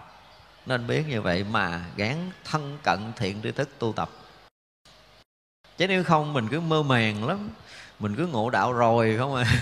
Nhiều người cứ ngộ đạo rồi nói chuyện với mình nó thiệt á. Nhiều cái họ cũng dạy mình tùm lum, cũng ngồi gãi đầu nghe chứ sao giờ? Nhưng mà mình biết không phải không phải nhưng mà cãi không có được. Nếu nhiều khi họ dạy đạo cái mình cứng á khẩu mà nói không ra. Thôi gái ngồi nghe. Chứ không phải đâu ở chỗ này đâu có thể nói kiểu đó được đâu khi mà nhập trong pháp giới là nó là một cái gì đó mà người phàm không đủ sức để có thể hiểu được. Dùng trí nhất vị trang nghiêm bất khả tận. Trí nhất vị trang nghiêm, chúng ta phải nghe cái từ ngữ rất là rõ ràng. Trí nhất vị trang nghiêm bất khả tận. Không tới chỗ này thì không có cái gì đẹp hết hiểu không? Cho nên phải tới cái trí nhất vị này á, nó mới là trang nghiêm bất khả tận đây là cảnh giới tỳ lô giá na của đức phật, của chư phật mười phương. Nếu mà không tới cảnh giới này thì không có trang nghiêm phật độ được. Tâm tịnh thì phật độ tịnh, kiểu mình nghe mình không thuộc lòng vòng vòng vậy đó. Nhưng mà phải là trí nhất vị này nè, tức là trong pháp giới nãy giờ mình nói nó phải tới cái chỗ nhất vị này. Nhất vị không phải là một vị giải thoát đâu, mà là vị này là vị mênh mông. Vị mênh mông hạt cát là vị mênh mông, cành lá hoa này là vị mênh mông, cái nhà này là vị mênh mông, núi ao sông ngồi là vị mênh mông. Và khi rớt vào cảnh giới mênh mông thì tất cả những cái mênh mông đó đều rực rỡ, hào quang, đẹp, không bao giờ diễn tả được bằng ngôn ngữ người phàm. Không có một cái sự trang trí của tất cả các cõi trời trong tam giới này có thể so sánh được trong cái nhất vị mênh mông này cho nên nói đó cảnh giới niết bàn đó hả là thôi đi không có người phàm không có, có, có cái tầm nào không có cái trí nào để có thể hiểu được một phần rất nhỏ nhiệm trong cảnh giới niết bàn này. Không có dùng cái từ đẹp không có dùng cái từ hoa mỹ nào trần gian này có thể diễn tả được cái cảnh giới nhất vị mênh mông đó. Thì đó mới gọi là cảnh giới trang nghiêm bất khả tận. Không có hoa của chư thiên nào có thể so được cái gì trong cảnh giới này đó gọi là hoa tạng pháp giới. Hoa tạng pháp giới có thể dùng mà cái từ mà thế gian thường hay dùng để có thể hiểu là một cảnh giới của chư Phật cảnh giới đẹp rực rỡ gì đó. Nhưng mà không phải là sự trang trí theo cái nghĩa người phàm, cái tuyệt tuyệt mỹ đó đó cái tuyệt tuyệt đẹp đó đó nó vượt qua hết cái tâm phàm của mình rồi. Cho nên có đôi lúc mà chúng ta thấy nói cái chuyện chơi mà cắm hoa ở đây thôi chưa có một cái lần nào chúng ta thấy có cành hoa nào mà thể hiện cái mênh mông. Tại vì cái người cắt cành hoa cắm vô bằng cái tâm gì? Thì nó sẽ hiện cái tướng đó ra, hiện tướng đó ra. Hiện tướng của hoa và hiện cái tâm của mình gắn vô cái chỗ này. Còn nếu như là một pháp giới mênh mông thì chỉ một lần kẻ trên cái hư không này, nó đã lộ một cái tướng đẹp của nó nhưng mà ít ai ít ai đủ sức để có thể thưởng thức trong một cái hư không mênh mông này. Có một cái chậu và có một cái cành lá thôi chứ không có cần tới hoa. Là nó gom chứa tất cả những tinh hoa của vũ trụ mênh mông này hình thành một chiếc lá đang đông đưa trước gió. Chúng ta không đủ sức để thưởng ngoạn cái này đâu. Không có đủ sức. Phải nói như vậy. Đó là cái trang nghiêm của nhất vị ấy, nó không phải là có một cái sai khác ở trong này. Không phải có sai khác, không có nghĩa là chúng ta không so sánh. Không phải như vậy. Mà cái vị mênh mông của nó là một cái gì đó nó rực rỡ. Không phải là sự trang hoàng theo cái kiểu của cõi người, cõi trời. Nó vượt tầng, nó vượt tầng đó. Và nếu mà dùng từ đẹp thì cái từ có thế gian thôi. Từ thế gian thôi chứ còn hết không có cái từ ngữ để có thể xài. Ở đây gọi là trang nghiêm đây gọi là à, rực rỡ đây gọi là cái gì đó nó siêu thoát. Tất cả những từ ngữ kiểu của thế gian nói nó không đủ sức để diễn tả cái cảnh giới nhất vị kìa. Tại vì nhất vị mênh mông đó rồi á như nãy mình nói là lộ hết tất cả những cái cái rực rỡ của pháp giới này. Tại ra trong kinh lăng nghiêm hồi xưa mình học á là cái hư không này nếu không có ờ, mặt trời, nếu không có đèn, thì hư không này cái gì? Tối. Như bây giờ mình cũng chứng kiến là khi mặt trời mà nó dội nửa quả địa cầu bên kia thì bên đây mình tối, đúng không? Thì hư không nó cũng tối tăm như vậy. Nhưng đó là điều để chứng minh là chúng ta còn ở trong vô minh. hư không này nó rực rỡ, nó đẹp lắm. Mình qua cái tầng vô minh của mình, thì la một cảnh giới mênh mông rực rỡ. Tôi nói là hơn hàng ngàn ánh sáng của mặt trời. Thật ra không phải hư không này là, Nếu như nói theo kiểu thế gian, Thì hư không này là tội.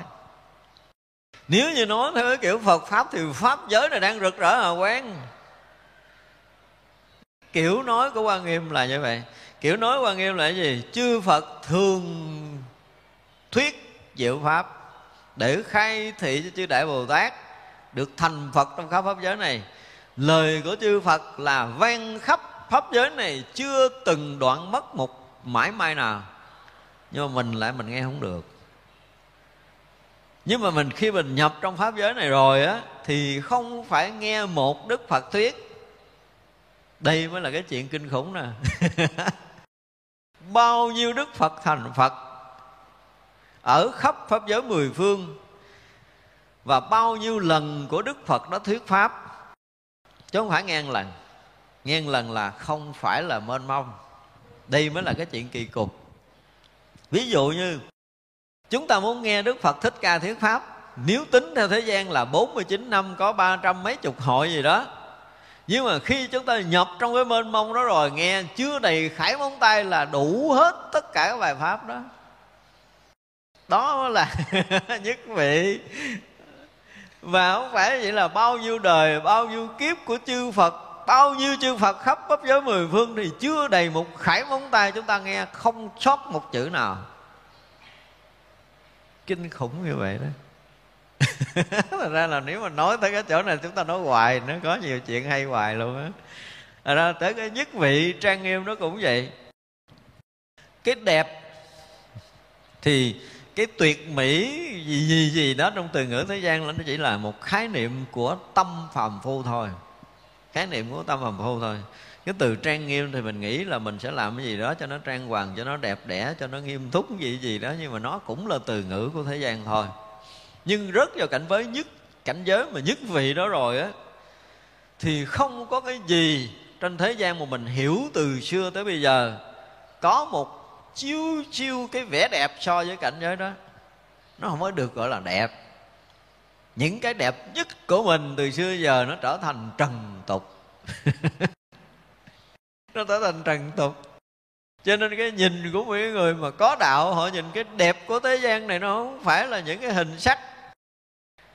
Không phải là những hình sắc, cho nên trang nghiêm gì có lộng lẫy cỡ nào đi nữa cũng là cái của trần tục còn rớt vô cái nhất vị đó, nó siêu thoát ngoài tất cả những cái trần tục. Nó vượt trên tất cả những cái đẹp của tất cả các cõi, của các cõi trời luôn nữa, chứ không phải cõi người. Cõi mình thì chẳng có cái gì được gọi là đẹp rồi. Thật ra mỗi người mà có thể nói mà mình nghe được từ xưa giờ trong lịch sử, thì rất là thích. Cha này cho biết chơi, cha này cho biết thưởng ngoạn là trời đất liếc trong trừ sao thênh thang chống gậy chơi rong trừ phương ngoại phương. Cha này biết chơi, nó biết ngao du sơn thủy. Nó không phải là sơn thủy nữa, không phải là sơn thủy hữu tình nữa mà đi ngoài cái mười phương pháp giới này thì mới thưởng nổi cái nhất vị này. Còn trong cái phương nào cũng không thưởng được. Còn trong cái vị trí nào trong hư không này cũng không thưởng ngoạn cái cảnh đó. Du ngoạn cỡ này thì mới mốt lên đi, đặt vé trước đi. đúng không? Chứ bây giờ đặt vé đi từ đây tới mỹ tới châu âu là đi vòng vòng trong cái cõi này không có sướng. Chơi cái trời trung thượng sĩ đó, đó đặt vé đi với ổng. Đó là đang vé số 1 rồi ai đặt vé số 2 gió có đang đang đang chuẩn bị rao bán. Đó, chúng ta phải như vậy đó. Ra cái trang nghiêm để mà gọi là lộng lẫy là rực rỡ cái gì gì mà mình hiểu từ trước đến giờ nó chỉ là cái chừng hạn của tâm trần dù là nó thấy được cái siêu thoát, nhưng mà trình bày á, thì chỉ có những người mà đã đạt tới cảnh giới nhất vị rồi. Toàn pháp giới này là một vị mênh mông rồi, mới gọi là nhất vị. Nó đây nó dùng từ chữ rất là tuyệt vời, nhất vị là nhất vị pháp giới mênh mông rực rỡ. Thì như vậy là mới là cái người gọi là trang nghiêm bất khả tận chứ không thôi mình tăng nghiêm có chừng hạn có giới hạn của mình, theo kiểu tâm thức thì có giới hạn. Vì hợp tất cả phước đức, tâm không mỏi mệt, bất khả tận biết như vậy rồi, nhưng mà ra đường gặp miếng gai cũng phải lụm. Thấy miếng rác dơ nằm sân chùa cũng phải lụm. Thấy cái gì dơ cần phải dọn dẹp là mình dọn dẹp thấy có một chúng sanh đau khổ là mình xót xa để cứu vớt. Tất cả những cái gì mà liên quan tới cái việc mà để dung bồi phước đức là không bỏ một mãi may nào. Đó mới gọi là gọi là gom tất cả phước đức, tâm không mỏi mệt. chuyện này không phải dễ với mình đâu, đúng không? Người phàm như mình đi, tôi có chuyện gấp rồi không lụm, còn cái miếng rác này nó mất thời gian của tôi, hoặc là nó giơ tay mất công đi rửa gì gì đó. Nhưng mà vị bồ tát đã nói là gom phước đức rồi là tâm không mỏi mệt. Cả ngày lẫn đêm có đụng tới một cái chuyện với ai mà cần giúp, mà trong khả năng của mình là không bao giờ từ nan. Chưa từng biết dừng lại cái việc làm lợi ích chúng sanh, dù là một cái việc làm rất nhỏ. Cho nên đây gọi là gì đó, hợp lại tất cả những phước đức. Mà tâm không hề có sự mệt mỏi. Không có chán, tại vì phước mình nó chưa có đủ. Phước mình nó chưa viên mãn tròn đầy, thì đừng có chán. Ai mà chán làm phước là hư đường, hư bột đó cho nên cái việc mà sống mà gom phước giống như vị bồ tát, bất khả tặng là chúng ta phải làm không có ngày đêm gì có thể dừng nghỉ, không có ngày đêm gì có thể quên cái việc lợi lạc cho pháp giới này. Thậm chí là ví dụ như chúng ta thở ra một hơi đi, bằng cái tâm gì? Nếu không bằng cái sự thanh tịnh, không bằng cái tâm hoan hỷ, không bằng cái từ tâm để chúng ta thở ra, chúng ta thở ra bằng cái tâm mệt mỏi, thì chúng ta sẽ tặng cho pháp giới này cái gì? Một cái luồng khí bức bách tắc nghẽn khiến cho ai đó bị chạm vào họ cảm giác khó chịu là mất phước. Nó thậm chí cái chuyện thở mình thôi thì mình phải để cho cái tâm mình nó thanh tịnh nó rỗng lặng nó thông suốt nó từ bi nó à, yêu thương để mình thở một hơi ra.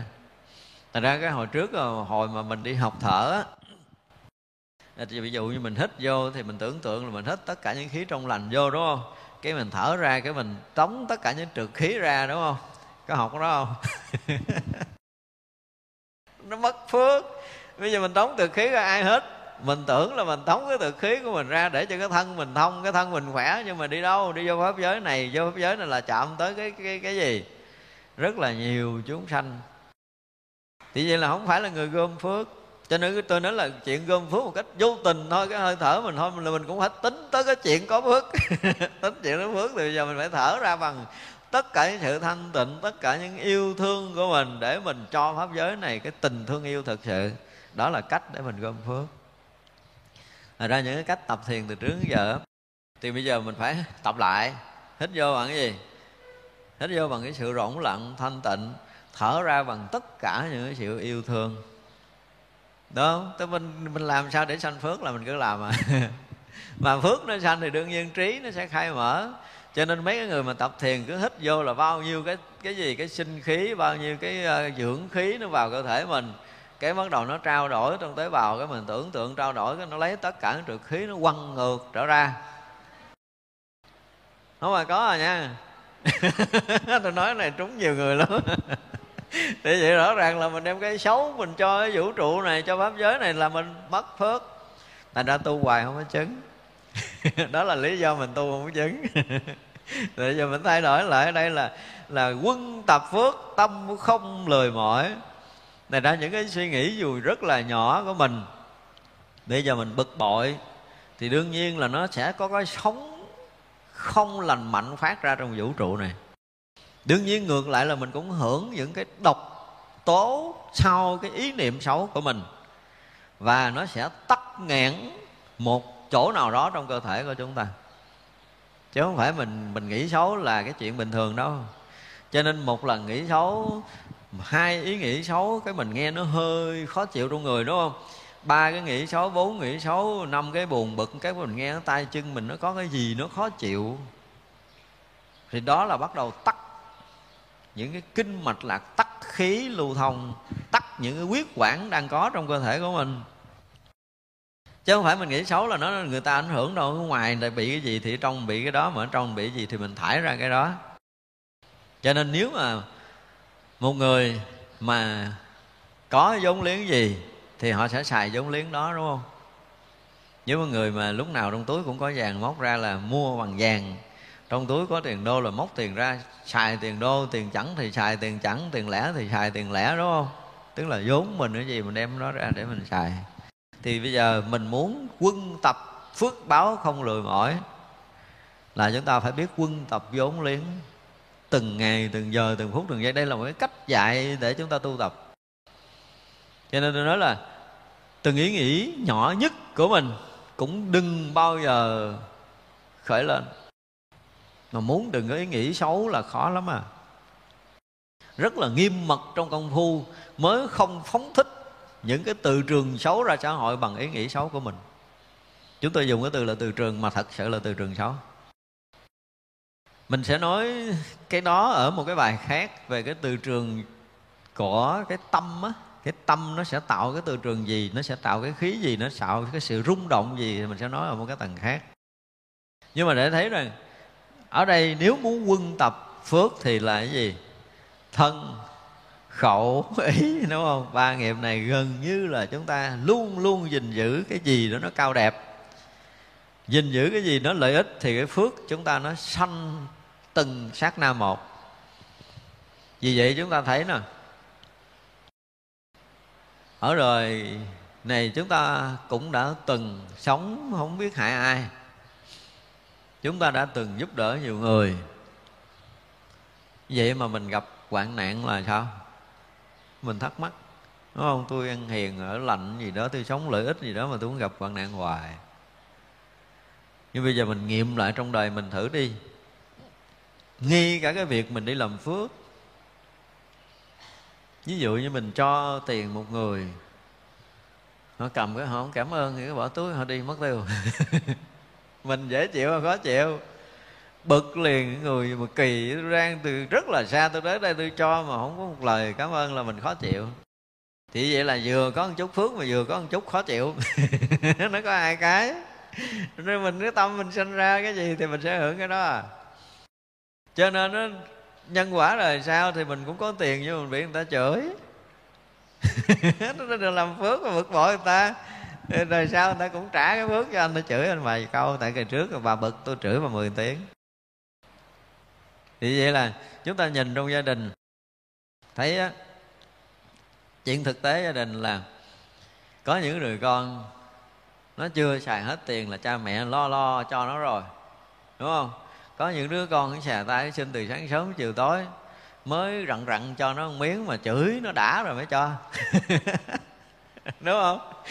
Nhân quả mà. Rồi trước cho người ta chửi. Đợi người ta năn nỉ, người ta xin mới cho, mà cho còn càm ràm. Cho mày mày đi, mày ăn, mày chơi, mày hư. Mày thì tại sao phải nhận lại thôi? Nó nhân quả nó như vậy. Cho nên cái lúc mà mình làm phước, mình phải là từ nó cái hành động cho tới cái suy nghĩ, cho tới cái lời nói của chúng ta là gần như nó đồng nhất để gom phước. Đừng có phá phước. Đương nhiên là ví dụ như thực tế nhất là quý phật tử mình đi cúng dường. À, trong cái à, cái đại lễ đại tăng. Đại lễ đại tăng. Đó mình được lại mình à, gần mấy vị tôn túc mấy vị hòa thượng cái mình cúng cái mình mừng lắm đúng không? Cái mình xuống với cái bàn với gốc chót là thấy cái mặt cái ông thầy này nó cũng không có đẹp đẽ gì mặc áo lèn phèn không có ra chi cái mình cúng mình thấy cái tay mình nó sượng sượng. Đó. Rõ ràng là mình coi cái ông này là ông này là ông tăng đồ lô cái gì đại khái như vậy thì rõ ràng là cái gì? Làm phước nhưng mà càm ram làm phước mà càm ram tâm không quan nghĩ tại vì chúng ta phổ đồng cúng dường hiện tướng tăng ở đâu là là tăng bảo đó để chúng ta sanh tâm quan hỷ cúng dường bất khả phân biệt. Thì phước mình nó sẽ khác đi. Đó cho nên là cái việc mà làm phước mà tâm không mệt mỏi là khó lắm mà thấy nó rất là dễ không? Nhưng mà khi mà chúng ta thực sự áp dụng trong đời sống thực tế thì chúng ta rất là khó có thể gìn giữ phước báo chúng ta một cách tương tục đó. gọi là niệm trước niệm sau và niệm giữa tương tục. Để mới có thể gìn giữ được phước báo. Nhưng mình niệm trước thì làm phước mà niệm kế thì bắt đầu sượng sượng rồi niệm sau. Thì nó bắt đầu nó bực bội nữa là thua. Đó ra là ở đây ngài nói là hộp tất cả phước báo lại. Thì vậy là không phải phước báo một đời đâu, gọi là hộp thì có thể là gom tất cả các phước có nhiều đời nhiều kiếp cho tới khi mà đầy đủ viên mãn như Đức Phật. Còn Đức Phật là được gọi là cái gì? Một bậc lưỡng túc tôn, Có nghĩa là phước đức và trí huệ tròn đầy. Cho tới khi Đức Phật thành Phật, Một hôm có đệ tử không thấy đường Để giá áo. Thì nhờ ai đó xỏ kim dùm Đức Phật tới cầm cái kim xỏ chỉ dùm nghe có đức phật, thành phật rồi, không phải là làm gương đâu, không phải như vậy, nhưng mà nhiều kiếp gom phước không lười mỏ rồi. Cho nên đời này mà nghe đứa nào nó than nó không biết sợ chỉ thì mình lại mình sợ. Đó là chuyện bình thường. Đừng nghĩ là đức phật làm gương cho chúng sanh, đời sau không có. Đức phật là người có trí tuệ để thấy rằng lúc nào việc làm gì của mình dù rất là nhỏ cũng có lợi cho người khác. Đó là trí tuệ của một người giác ngộ chứ không phải đức phật nó làm vậy là để làm rương cho mấy cái người làm biến này nè. Không có chuyện đó, đức phật không làm chuyện đó đâu. Đức phật không suy nghĩ tới cái chuyện như vậy. Mà đức phật thấy rõ ràng đây là cái người đang cần sự giúp đỡ. Và khi đó đức phật xuất hiện để giúp đỡ. Và chỉ biết cái chuyện giúp đỡ thôi để làm lợi lạc cho cái chúng sanh đang cần. Còn đứa nào nó hiểu kiểu gì kệ nó. nhưng mà rất là nhiều người đó là giảng cái này là đức phật làm gương để có thể là thành phật đủ phước rồi mà vẫn còn tiếp tục đi làm phước, không phải. Chư phật vì cái lòng từ để có thể làm lợi ích cho tất cả chúng sanh. Cho nên cái hành động nhỏ đó là cũng nằm trong cái từ tâm của đức phật, để đức phật lợi lạc chúng sanh, chứ không phải là không phải là đức phật nói là mình tạo phước. Tới như chư phật rồi ông nói tạo phước, nhưng mà lúc này là lòng từ của một cái bậc giác ngộ làm bất kỳ một việc gì lợi lạc cho chúng sanh là đức phật làm nếu như một người bình thường, bây giờ mình thấy nè, thấy những cái phóng sự, ví dụ như mình ở quê nha, cứ mỗi ngày mình qua mình cút đất, mình giúp cái bà kế bên bên, rồi mình trồng rau tới rồi mình thu hoạch cho bà ăn, rồi mình trồng lúa cho bà ăn, thậm chí mình xây nhà cho bà ở. Thì báo chí nó không có nói đâu. Nhưng mà bữa nay có thằng cha tổng thống nào đó xuống cầm bao thơ đưa cho bà này 50 sen thôi. Trời ơi, cả cái thế giới nó biết luôn à. Đúng không? Và chính cái người nhận cũng vậy, họ rất là ấn tượng. Ôi, cha, tôi rất là vinh dự, bữa nay tôi được nhận tiền của tổng thống. Chứ lần này nó cài tới năm, bảy chục năm rồi mà chưa từng ấn tượng chút nào vậy nó. Nói vậy đó. Thì đó là một ấn tượng, đúng không? Cho nên khi mà đức phật giúp cho một ai đó một việc gì đó dạy dỗ cho người gì đó là họ sẽ bị, họ sẽ bị chấn động rất là sâu. Và cái việc này họ sẽ nhớ đời này tới kiếp nọ. Thì đó cũng là một cách mà đức phật chuyển hóa cái tâm của một người. Khi mà đức phật giúp. Cho nên những người có phước báo làm thì nó khác lắm với cái người phạm. Tại ra là lúc mà mình bây giờ mình gọi là phước báo mình còn cạn mỏng phải nói thật là chúng ta ngồi đây chưa có ai phước dày hết á. Phước mỏng mình đang phước mỏng, thì chịu khó hợp phước lại không? Hợp phước lại, gom tâm lại để chúng ta làm cái điều gì đó mà phước chúng ta từng ngày, từng giờ, từng phút, từng giây mà sống. Mình cảm giác là sau một bước chân đi của mình mình để lại phía sau là hoa thơm cỏ lạ không? thậm chí là phước báo được tăng trưởng, được nảy nở, từng từng bước đi trong cuộc sống của chúng ta thì mới được gọi là chúng ta gom phước không mệt mỏi. Chứ nếu không là chúng ta dễ bị mất phước lắm. Cái tâm chúng ta nó không có vững á. Nhập tất cả môn đà la ni bất khả tận. Tức là những cái mà thấy, hiểu, những cái trí tuệ của chư phật. Không phải đà la ni này, không có nghĩa là chú thuật đâu nha. Tức là những cái môn thiền định và trí tuệ mà của chư phật, chư đại bồ tát thành tựu thì cái người này đều thâm nhập tất cả những cái điều đó.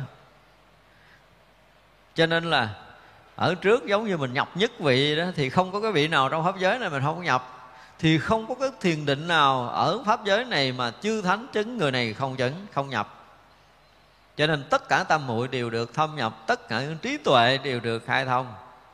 Thì đây là những người mà đã trải qua quá nhiều kiếp tu tập rồi cho nên cái thiền định nào các vị này cũng đạt tới. Vì vậy mà đạt tới những cái trí tuệ, những cái vô tận đà la ni, vô tận trí tuệ và thiền định thì mới đạt được cái vô tận giác ngộ giải thoát ở trong đạo phật. Vì hai phân biệt, âm thanh ngữ ngôn của tất cả chúng sanh bất khả tận dùng cái từ phân biệt thì mình nghe mình tưởng là mình phân biệt mình so sánh là ngôn ờ, cái gì đó tiếng kêu của con chim nó khác con chim chích chè nó khác với con chim uh, bồ câu. Ví dụ vậy không phải không phải sự phân biệt này đâu. Không hề có bất kỳ một cái sự phân biệt. Nhưng mà là gì? Đây nếu dùng cái từ mà cho nó chính xác là gì là tỏ thông á. Không lầm lẫn tất cả loại ngữ ngôn của chúng sanh trong pháp giới này. Cõi người nó có một loại ngôn ngữ của loài người nhưng mà người ta nghe ở trong cái cõi người của mình, có hằng hà sa số loại ngôn ngữ khác nữa, của các loài, các cõi. Mình nói trong cõi mình thôi thì từ cái loài người cho tới cái loài thấp hơn loài người, loài chúng sanh, loài thấp hơn loài chúng sanh, nhỏ nhiệm, loài địa ngục, ngạo quỷ, súc sanh thì tất cả những cái ngôn ngữ đó đó, khi mà một người nhập trong pháp giới tánh là họ thông hết lúc đó họ thông hết tất cả những ngữ ngôn này. Bao nhiêu cái ngữ ngôn sai biệt của bao nhiêu loài chúng sanh khắp pháp giới mười phương này, trong một sát na họ thông hết. Đây là cái điều đặc biệt. Còn bình thường thì ví dụ như mình người việt, mình nghe tiếng việt, mình hiểu nghe tiếng anh, mình không hiểu, thì đó là trở lại phàm, trở lại sinh hoạt cái đời phàm rồi thật ra khi mà ở đây không phải là phân biệt, dùng từ phân biệt thì nó nghe nó có một cái gì đó nhưng mà gọi là, nếu mình dùng cái từ là tỏ rõ và thông suốt, gọi là tỏ thông tất cả những ngôn ngữ tất cả là các loài. Nó lạ lắm, nó rõ lắm. Và không phải để hiểu, để phân biệt để so sánh. Mà do cái trí tuệ do cái lùng từ do trí tuệ rồi nó phủ khắp cho nên cái gì nó cũng thấy cái gì cũng biết cái gì cũng hiểu về trí tuệ. Mà khi các vị đạt tới thì có cái này. Và sau khi mà đạt đạo thì cái từ tâm nó có trí tuệ ở đâu thì từ tâm tới đó. Cho nên những cái ngôn ngữ thuận nghịch của tất cả các cõi ấy, những ngôn ngữ buồn thương giận ghét khổ đau an lạc của tất cả chúng sanh thì các vị này thấu suốt và thấu suốt để làm cái gì? Mỗi một loài, mỗi một cõi, các vị này thấu rõ cái cái khổ, cái vui, thì các vị có đầy đủ cái phương tiện để cứu độ. Cho nên càng thấu được cái âm thanh ngôn ngữ của nhiều loài, nhiều cõi chừng nào, thì vị này càng có nhiều phương tiện để giúp đỡ các loài, các cõi chừng đó đó là cái đặc biệt của những người đạt đạo, cho nên là họ không phải họ phân biệt để rõ cái ngữ ngôn là để hiểu. Không cần, họ không cần khởi cái niệm phân biệt. Nhưng mà ở trong cái trí tuệ, khi mà họ thâm nhập, trong thiền định khi họ thâm nhập thì họ đủ sức để có thể thấu hiểu hết tất cả mọi ngôn ngữ. Đó mới là cái điều đặc biệt của các vị đạt đạo. Vì hay dứt nghi lầm tất cả chúng sanh bất khả tận. Đó, rõ biết ngôn ngữ họ rồi thì sao? Sẽ giải nghi được nếu không mà rõ biết ngôn ngữ thì không bao giờ giải nghi. Cho nên, tất cả các loài, tất cả các cõi, ví dụ như loài người của mình đi, mà khi mình muốn hiểu những cái ngôn ngữ chuyên sâu ở trong Phật pháp, có là lúc chúng ta cũng không hiểu nổi. Nhưng phải nói thật là bản kinh quan nghiêm này, nếu mà chúng ta đọc, thì có mấy người có thể hiểu nghĩa trong này hết được do đó phải có những người họ đủ cái trí tuệ giác ngộ họ thấu hiểu họ giải nghĩa giải nghi cho mình. Có những cái câu mình đọc mình thấy mù tịch à. Nhưng mà khi qua lời giảng mình hiểu được cái câu đó tức là họ giải cái nghi đó cho mình. Nhất là những cái ngôn ngữ mà của thiền cũng vậy. Khi chúng ta đọc những cái uh, ngữ lục của các vị thiền sư mình đâu có hiểu đâu. Thật ra ngữ lục không có dạy ít có cái ngữ lục dạy chung kinh thì có dạy chung mà ngữ lục là riêng khai thị riêng cho ai đó, một câu hỏi đó, rồi ông đó trả lời như vậy, được ghi. Và được ghi thì mình đọc lại, mình thấy à, cái người này trả lời cho người này. Đôi lúc đôi lúc, mình có một cái gì tương ưng với vị thiền khách lúc ngộ á, thì lúc đó mình sẽ được ngộ. Nhưng mà cái chuyện này hiếm lắm. Ví dụ vị thiền sư nói một câu để cho người kia ngộ mình đọc tới cái mình à, mình không hiểu, mình đọc lướt qua. Tại vì chuyện đó chuyện của người đó chứ không phải chuyện của mình có những cái bài à, ngữ lục của một số thiền sư thì họ dạy cho đại chúng mà đại chúng thì cũng có thời đó. Cho nên về thiền sư thì gọi là cái người nghĩa nó hạn hẹp nó không có giống nhiều những cái bản kinh đại thừa. Những bài bản kinh đại thừa là chư phật chư bồ tát nói một cái là khóc cả pháp giới này nghe. Nhưng mà các loại sách vở khác nó không có đủ cái tầm này thậm chí là những cái cách dạy của một cái chúng hội đó thôi hoặc là dạy riêng cho người đó thôi chứ không có phổ cập được. Nhưng mà ngôn ngữ của kinh thì lại phổ cập. Đây chúng ta khi mà chúng ta học chúng ta thấy cái sự sai khác rất rõ ràng của ngữ lục của các vị thiền sư và kinh điển. Như vậy là hiểu được tất cả ngôn ngữ của các loài các cõi á, thì các vị này bắt đầu mới có phương tiện mà giải nghi. Còn nếu không hiểu ngôn ngữ là giải ly không nổi vì tất cả chúng sanh mà hiện thần lực để giả hóa, điều phục khiến họ tu hành không dứt bất khả tận. Thật ra thì dùng cái từ là thể hiện cái thần lực thì ít lắm. Cái vị, cái lực của họ là cái tác động lực do trí tuệ, chứ họ không thể hiện cái thần thông đâu vì vậy khi mà ngồi đối diện với một cái vị thiện tri thức á, mà có lực có chiều sâu tâm linh thì chúng ta sẽ thấy từng lời từng chữ của họ có một cái gì đó nó tác động tới tâm thức của mình thật sự. Cái này để chúng ta có kinh nghiệm đi nghe giảng. Ngồi trước một vị giảng sư họ nói một câu và chúng ta thấy là xuất phát từ cái nội lực nó khác với một cái câu xuất phát từ kiến thức học hỏi. Khác lắm. Chúng ta tinh tế chúng ta sẽ nhận ra. Câu nói này là có trọng lượng gì, sao? Vì người này có kinh nghiệm, có tu, có tập là có trọng lượng. Còn câu nói này cũng là một câu như vậy, nhưng mà chúng ta nghe nó không có trọng lượng. Cái gọi là cái thân lực không có. Chứ còn các vị giác ngộ họ không thể hiện thần lực là họ hiện thần thông, cái kiểu điều phục không có đâu cái lực của họ, ví dụ như ngồi mà muốn nói cho một người đó nghe, thì người đó không phóng tâm được. Đó là lực để nhiếp chúng.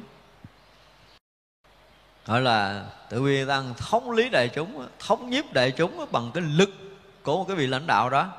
Cái lực của một vị giảng sư đó, ở trong cái pháp hội đó là không có lẫn dẫn được.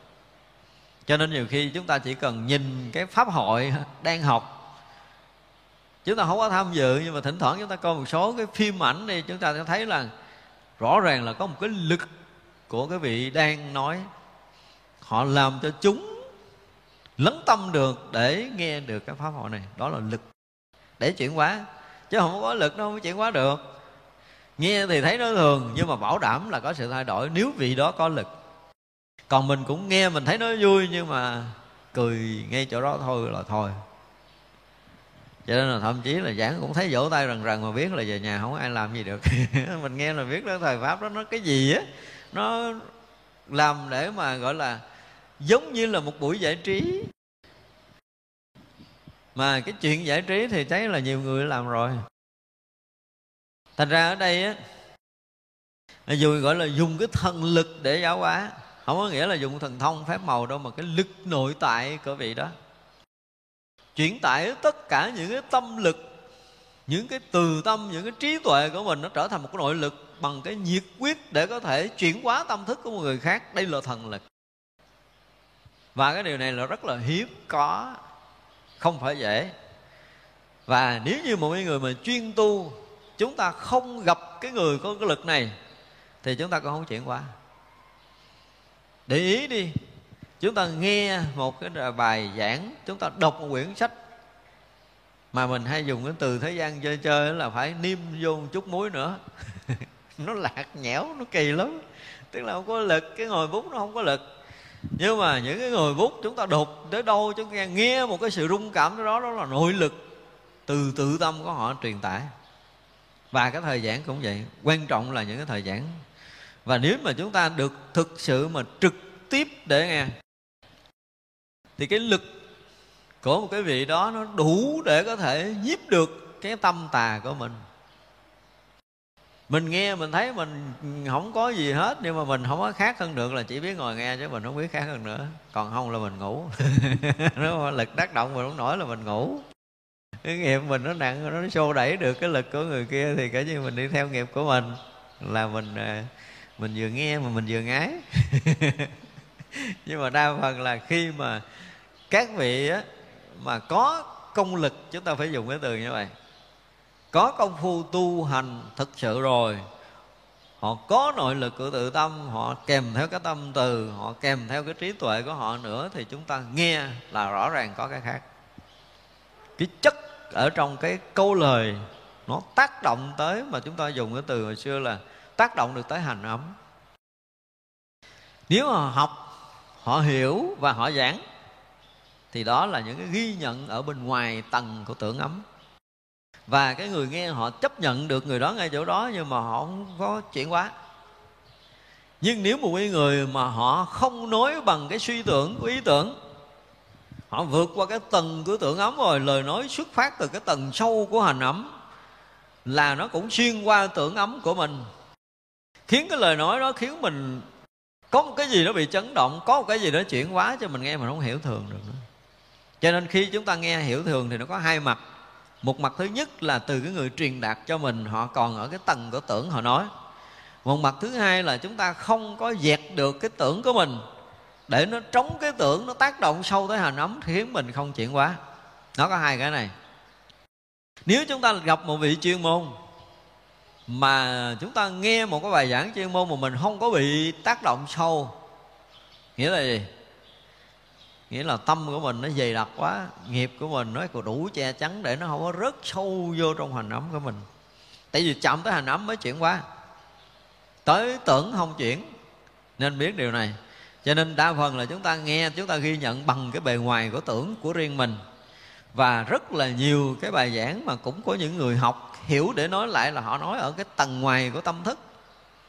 Cho nên nó phân phớt qua cái tâm thức của mình, chúng ta không có ghi nhận sâu mà phải nghe đi, nghe loại nghe tới, nghe lui. Nếu mình là học sinh thì phải nghe để mình học thuộc lòng. Là tự mình quân tập, tự mình quân tập đó lại. Chứ còn nghe bằng cái thần lực thực sự, các vị đủ lực để có thể chuyển tải. Cái ngôn ngữ của chánh pháp rất vào tự tâm của mình, nếu như mình đủ sức lắng được tưởng ấm. Thành ra cái lúc mà chúng ta học đạo á, tâm của chúng ta đủ lắng, thì chúng ta sẽ hiểu sâu lắm còn lúc chúng ta học đạo mà tâm mình không đủ lắng thì chúng ta không hiểu cái bài đó nữa. Thậm chí là không hiểu luôn. Hoặc là chúng ta hiểu lệch. Đúng không? Do cái nghiệp mình không ưa cái ông này. Nghe nói cái mình sẽ nhân cái câu nói này, cái mình hiểu cái kiểu của mình. Và cuối cùng là hiểu không đúng. Cái nghiệp nghiệp chúng ta nó sẽ bẻ cong cái ngôn ngữ khi rớt vào tâm của mình. Giống như nó sàng lọc để nó bẻ, bỏ vào tâm vậy đó thì thay vì nó sàng bỏ cái sạn cát còn cái hạt chắc để bỏ vào tâm. Mình không sàng mình sàng bỏ hạt chắc đi mình quăng sạn vô tâm của mình. Quăng sạn vô tâm. Kiến mà xong buổi học rồi mình hiểu cái gì á. Đó, đó là tất cả các vị mà đi giáo hóa họ luôn có một cái lực riêng của mình. Phải dùng cái từ như vậy. Chúng ta thấy là những người có thần lực đi tới mình thần lực nó không phải là có thần thông phép màu mà nội lực của tự tâm họ đang hướng tới mình á cái gì tưởng tượng mà mình chờ để mình gặp một người bình thường thì nó khác, đúng không? Nhưng mà cái vị mà có nội lực mà họ chỉ cần nghĩ tới mình thôi, họ không muốn gặp mình đi nữa, mình cũng bị một cái sự chấn động nữa. Đó là lực xuyên suốt cả không gian này. Và chúng ta học đạo lâu, chúng ta mới thấy điều này. Những người có thần lực chỉ cần chúng ta nhìn thôi, là tâm chúng ta tự động lắng. Chưa nói tới cái chuyện công phu tại vì họ vốn là một bể bình an như mình nói rồi. Cho nên là lực của họ có thể ảnh hưởng một cái vùng trời rất là lớn. Chỉ cần bước vô cái khu vực của họ, bước vô cái vùng trời bình an đó là tự động mình được lắng tâm. Nó không có dao động tâm thức của mình được. Từ cái chỗ này để thấy rằng, tại sao cái thời pháp đức phật ngày xưa thời nào cũng có người đắc đạo. Đức phật đã đạt tới cái đỉnh điểm thiền định cái đỉnh điểm bình an rồi cái đỉnh điểm trong lặng rồi. Đã, tất cả mọi cái đức phật đều đã đạt tới rồi. Mà người mà đã rớt trong cái pháp giới tánh như nãy mà nó đã rớt trong pháp giới tánh mênh mông á, bây giờ cái lực thanh tịnh kinh khủng lắm. Khiến cho những người mà chỉ cần á, đôi lúc chỉ cần là nghe âm thanh từ xa mà không cần thấy mặt thôi là cũng đã được ngộ nữa nhưng có rất là nhiều người cũng nặng nghiệp theo đức phật lâu mà tu cũng chứng, chứ không phải là không có. Thì cái nghiệp của họ quá nặng. Thì những cái thần lực của đức phật hướng về họ cũng trôi dạt một số cái nghiệp tập của họ, chứ không phải là không. Nhưng mà chưa hết chưa hết cho nên họ chưa chứng. Cho nên là trong pháp hội ngày xưa mà, có những vị có thể chứng quả a la hán liền ngay buổi giảng của đức phật chứng quả a na hàm à, tứ đồ hoàng, tứ đà hàm, nhiều lắm. Không có pháp hội nào của đức phật không có người chứng. Ngay từ đầu là năm anh em kiều rồi như đã có chứng a la hán rồi. Như vậy là không phải trong pháp hội của đức phật mà thần lực đức phật nó rung động, pháp giới này cũng có nhiều cõi khác đã chứng đạo nữa. Đến nói tới cái vụ thần lực là cái chuyện kinh khủng, chứ không phải là chuyện của người phàm, giống như cái chuyện nhập pháp giới này nãy đó. Chuyện này là chuyện kinh khủng á à, chúng ta thấy là thần lực của đức phật tới giờ phút này vẫn còn để lại trong những cái ngôn âm những cái ngôn ngữ kinh điển khiến cho chúng ta đột chúng ta thấy một cái sự rung cảm có một sự chấn động gì đó nơi tâm thức của mình. Đó là thần lực mà khi đức phật nói lên cái bài một câu ở trong quyển kinh. Chứ đừng có nói là cái chuyện cách đây mấy ngàn năm mà nó không còn lực vẫn còn nguyên đâu đó. Nên là nếu như cái tâm chúng ta mà thanh tịnh chút ha, tâm chúng ta mà yên ổn chút thì chúng ta đọc kinh thấy khác không? Khác.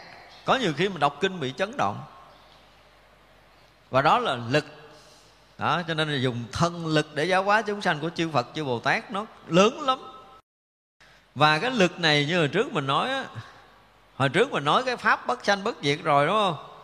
Tức là bây giờ một một một ngôn ngữ của mình nói tại đây một từ, một chữ mà nói ở tại đây. Thì nghe đây nó lan nó lan lan lan lan ra khắp pháp giới mười phương. Thì cái lực ở nơi tự tâm mà mình phát ra một cái ngữ ngôn này với cái tự tâm thanh tịnh, với cái cái năng lực tu tập của mình, thì cái vang này nó sẽ gây một cái dư chấn ở trong hư không. Không đơn giản đâu, không phải thuyết pháp về để mấy người này nghe thuyết pháp mấy người này nghe là mấy bồ tát không thuyết. Mà nói vậy có mấy trăm người nó có đủ. Không có đủ vốn. Cho nên nó có năng lực thuyết pháp của những cái vị mà có thần lực đó là họ nói một cái là pháp giới này bị chấn động. Các cõi họ có thể do cái rung động từ đây mà tác động tới tâm thức để họ có thể khai mở. Và chư Phật, chư Bồ Tát là thường thuyết pháp kiểu này cho nên tới bây giờ khắp hư không luôn vang động tiếng pháp của Đức Phật dày đặc. Không có một kẻ hở nào hết nếu chúng ta nhập trong đạo lý chúng ta thấy điều này. Thì vậy là thần lực các vị nó tác động tới tâm thức của mình. Ví dụ như có một lúc nào đó chúng ta đang nằm ngủ. Nhưng mà giật mình thức dậy mình tỉnh ghê lắm. Trong khi là mấy ngày ngồi thiền không có được như bữa nay thì rõ ràng là chúng ta nhận được cái lực tác động của cái ông bồ tát nào ở đâu thì mình không biết. Nhưng mà ông đã dùng cái tầng lực để để khai mở, để làm an tịnh cho mình. Mà bây giờ mình chạm được cái lực này. Do cái tâm mình lắng động, mình chạm được cái lực này, thì rõ ràng là tâm mình nó yên. Một phần là tâm chúng ta sao giấc ngủ lắng động, một phần là chúng ta chạm được tới cái lực để giáo hóa của chư Phật và chư Bồ Tát và trong cái cõi hư không này, cái thần lực này luôn luôn hiển hiện. Nếu mà nói về thần lực để tác động tâm thức, luôn luôn hiển hiện. Như vậy là tùy nghiệp chúng ta mà chiêu cảm. Đây mới nói tới cái nghiệp chiêu cảm của mình. Cho nên có đôi lúc chuyện không có ra gì. Mới mở mắt là thấy bực bội rồi. Mà không biết bực cái gì. Hôm qua không biết ăn lộn cái gì. Nhưng mà thật sự nó bị lực tác động của một cái người nào đó gần mình, quen thuộc với mình. Nó có liên hệ về cái năng lực, cái từ trường với mình. Họ có chuyện gì đó khó chịu. Và rõ ràng điều này nó bị ảnh hưởng. Cho nên nếu mà năng lực chúng ta có, chúng ta tu tập tốt mà chúng ta có năng lực á, thì à, đâu có cần nói chuyện đâu. Cái người quen của mình mình chỉ cần hướng tâm tới họ thôi hướng bằng cái thiện tâm của mình, hướng bằng cái năng lực từ tâm của mình, hướng bằng cái nội lực công phu của mình. Tự nhiên có nghe an lạc. Tại ra chúng ta thấy có nhiều cái người Phật tử mà họ bị bất an, Họ không biết làm gì, bóc điện thoại gọi đại ông thầy. Thầy ơi, con thế này thế này. Thầy nói, không sao đâu con, yên ổn hết à Yên thiệt luôn á. Như một lệnh phán. Không có đơn giản. Lực họ đang bị rất rối và họ thấy rõ ràng là họ gỡ không có ra. Gỡ không ra thiệt á, nhưng mà gọi điện cho ông sư phụ, cái ông sư phụ nói buông điện thoại xuống. Ủa, sao thấy yên thiệt ta? Yên thiệt á. Như một cái pháp, nó như một cái gì đó mà mình không diễn tả được thì ở đây gọi là thần lực. Cho nên cái lực tác động của những người tu rất là hay không đơn giản đâu, tại vì mình đang gom phước mà, cho nên làm gì có phước là mình cứ làm. Cho nên vậy mà các vị luôn sử dụng thần lực để chuyển hóa, điều phục chúng sanh, khiến cho họ khai ngộ. Đây là một cái hướng tâm rất lớn của những cái bậc đạt đạo. Những người đạt đạo thì muốn người ta đạt đạo, cho nên dùng toàn cái lực khi mà đối diện với một người là họ dùng cái lực của họ áp chế tất cả những cái tà tâm của mình khiến mình không có động tâm theo cái kiểu vọng động xấu được. Không biết sao kỳ mình cũng nghĩ lăn xăng lộn xộn mà lại ngồi gần một người cái mình nghĩ không có được. Giống như nãy mà nói muốn hỏi nhiều câu lắm, lên ngồi gặp cái trong quách, không có cái câu gì để hỏi, tức gần chết luôn. Mình ngồi mình gắng nhớ rồi nãy là mình suy nghĩ cái gì để mình hỏi mà nhớ hoài không ra, cái thôi đứng dậy đi. Nói vậy đó. Tại vì ông này ông yên đến cái độ là bao nhiêu cái rút mắt của mình cũng bị xóa nữa chúng ta để ý khi gặp một người vậy là mình biết là ông này có lực á. Đúng không? Thì khi mình gặp ông này đó, mình cũng nhớ, muốn hỏi một câu hay câu theo cái kiểu ngoại giao đi. Nhưng mà khi gặp mình cũng không mở lời được nữa. Thậm chí là mình muốn muốn hỏi là thầy khỏe không thầy? Nhưng mà lại gặp hỏi không được. Như ai bóp miệng không hỏi được, cứ nhìn, nhưng mà thấy nó yên, nó sướng nó ngồi nhìn nhìn ngồi cái đứng dậy đi. Đó là lực. Tại ra chúng ta nói về lực, Cái gọi là thần lực á, Thì tất cả mọi người đều có. Nhưng mà thần lực lớn hay là thần lực nhỏ? Đúng không? Thần lực nhiều hay là thần lực ít? Có sức để chuyển hóa hay là không có sức để chuyển hóa? Đó là gọi là thần lực của các vị giáo hóa. Và chư Phật, chư Bồ Tát là luôn luôn sử dụng cái này. Tại vì á, với cái trí tuệ của Đức Phật, cũng như những vị giác ngộ là luôn luôn thấy được tất cả những cái vướng mắc của mình. Và quý vị biết khi mà tác động tới một người á, có lúc thì họ tiếp nhận, nhưng có lúc họ chống chọi. Không phải là mình muốn truyền lực tới họ là họ nhận hết đâu. Lúc đó cái nghiệp chướng của nó ngồi lên, nó ba trợn lên. Mình có tác động rồi nó cũng chống lại mình à. Nhưng mà khi nó mở tâm, nó hướng về mình. Và nếu như mà vị thầy mà tác động lực thì rõ ràng là người đó có một cái sự rúng động liền nó giống như cái chuyện của thế gian là chuyện tình cảm đó nhưng mà thực sự cái này nó nó thần lực là nó có một cái lực gì đó nó hơn cái tình cảm à, tôi nhớ hồi xưa có một cái lần à, hình như là năm, năm đó tôi học lớp 5, lớp 6 gì mà ông thầy ông kể một cái mẫu chuyện đó. là bà mẹ bà đang làm đang rửa chén đang rửa chén thì uh, tự nhiên có một cái gì giật cái bung tay ra rớt cái chén.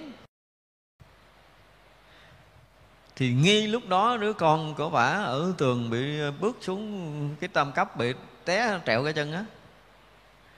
Nó đằng kia nó má ơi cái đằng này bà này giật tay rồi bể chén.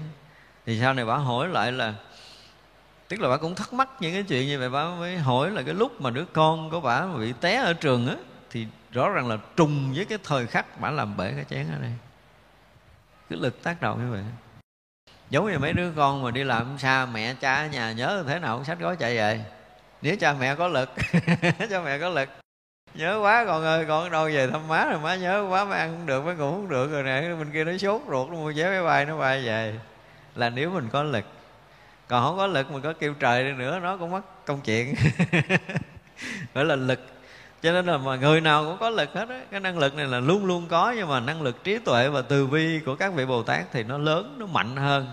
Cho nên khi đối diện với mình, họ dùng cái từ là trấn áp được cái tập nghiệp của mình.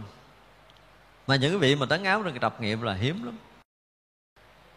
Chúng tôi đọc rất là nhiều trong thiền sử trung hoa thì à, có một cái vị mà có lực để trấn áp đệ tử là ngày nam truyền có một số chuyện mình không có nhớ rõ nhưng mà ví dụ như cái thời người thiền đó trong chúng á, là bị dao động ngài thấy. Dao động quá thì ngài trợ lực một chút để cho nó yên á. Ngài chỉ cần ngài ở trong thiền thiền thất của mình thôi là đủ để có thể tác động cho một đứa đệ tử nó yên cái tâm nó liền. Người thiền mà bị động quá. Và ngài nam tiền thì thường làm cái chuyện này mấy vị khác thì ít. Thành ra cái lực tác động của chư phật chư bồ tát với mình thực sự với một chúng sanh như mình bình thường á là lúc nào chư phật chư bồ tát cũng đang tác động lực tới mình đó. có điều là cái, cái nghiệp của mình nó dày quá. Mà nó có mở tâm để mình nói. Chứ còn có đôi lúc quý vị thử nào những cái bữa nào mà chúng ta thiền định thật sự tốt đi chúng ta thả tâm mà giống như mình hướng về chư Phật, chư Bồ Tát, mình có thể nhận cái năng lực từ bi, nhân lực trí tuệ của Đức Phật đi. Thì sau một chút chúng ta thả lỏng mở tâm mình ra, tự nhiên cái mình hiểu những cái bài kinh, những cái câu kinh kỳ lạ lắm. Trước đó mình đọc mình không có hiểu. Nhưng mà mình nhận được cái năng lực trừ bi trí tuệ đức phật cái tự nhiên nhớ là cái câu mình thắc mắc cách đây năm tháng, ba tháng là tự nhiên cái nó sáng ra nó năng lực tác động thực sự chứ không phải không có, nhưng mà cái tâm mình nó không có đủ mở, không có đủ đón nhận được tất cả những năng lực của chư phật, chư bồ tát. Cho nên lúc nào mà chúng ta dẹt được cái nghiệp chướng của mình qua, không, nó cho nó mỏng mỏng một chút, thì cái năng lực đức phật không phải là không đủ lực để tác động mình đâu, nhưng mà cũng phải để cho mình trả một cái phần nhân quả gì đó. Cho nên phải để yên, tự mình dẹt được, thì cái đó, cái tốt lành nó sẽ rớt vào tâm của mình. Còn chúng tôi dùng cái từ là giống như mình câu thông được với cái từ bi và cái trí tuệ của đức phật. Còn nếu mà tâm mình vẫn còn dày đặc những cái nghiệp chướng, khó chịu này, bực bội, rồi những cái sự dướng mắt của mình thì nó sẽ làm che chắn đi, che chắn đi cái lực tác động. Chứ còn lực tác động lúc nào cũng có, chúng ta nên biết điều này. Cho nên là lúc nào chúng ta cũng nhận được cái ân phước từ chư Phật, chư Bồ Tát, chư vị Thánh Hiền, luôn luôn muốn khai mở tâm trí cho mình không có vị nào mà không muốn. Cho nên lực đó nó đầy khắp hư không này chứ không phải không có. Có điều là do tâm mình tới đâu mình nhận kiểu đó. Tâm mình ra làm sao thì mình nhận kiểu đó. Giống như bây giờ mà mình à, đi gặp người, nói chuyện câu thứ nhất, câu thứ hai là nghe nó gai gắt rồi, đúng không? Và đi về tới nhà mình vẫn còn bực người đó. Thế mình tới mình rinh nguyên đóng về.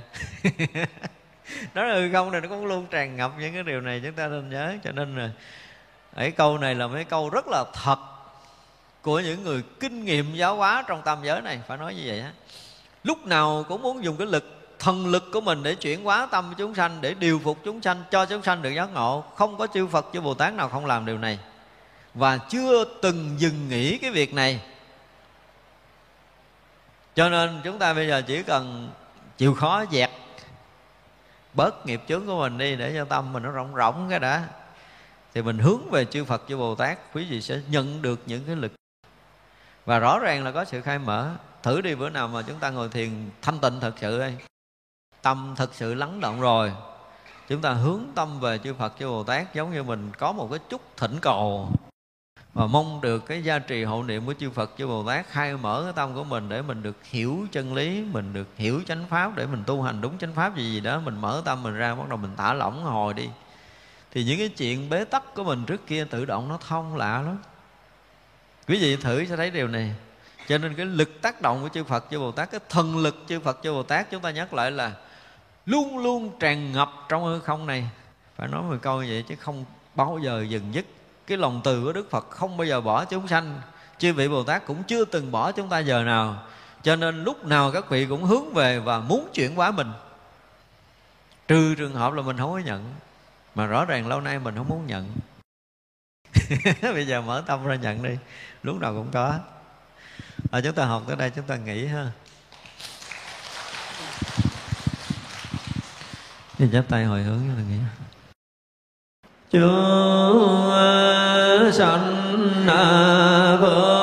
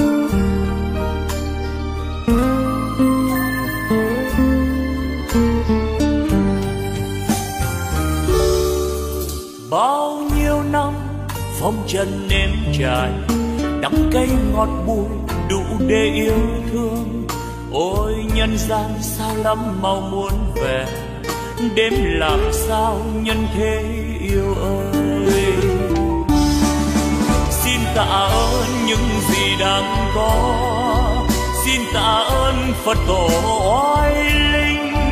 Xin tạ ơn chư vị thánh hiền. Xin tạ ơn đất trời sông núi. Xin tạ ơn vũ trụ mênh mang. Xin đa tạ, xin trọng ơn tất cả đã cho tôi hương vị cuộc đời, đã cho tôi vị ngon trần gian đã cho tôi niềm đau nhân thế, đã cho tôi trí huệ tuyệt vời. Để bây giờ đạo đời tỏ ràng ánh đạo vang tỏa khắp nhân gian. Ôi cực lạc, ôi niết bàn miên việt ngàn hoa rộ nở, âm nhạc reo vui khắp chốn trần gian. Nếu ai biết ta bà vui đến thế, đạo diều màu tỏ ràng nghìn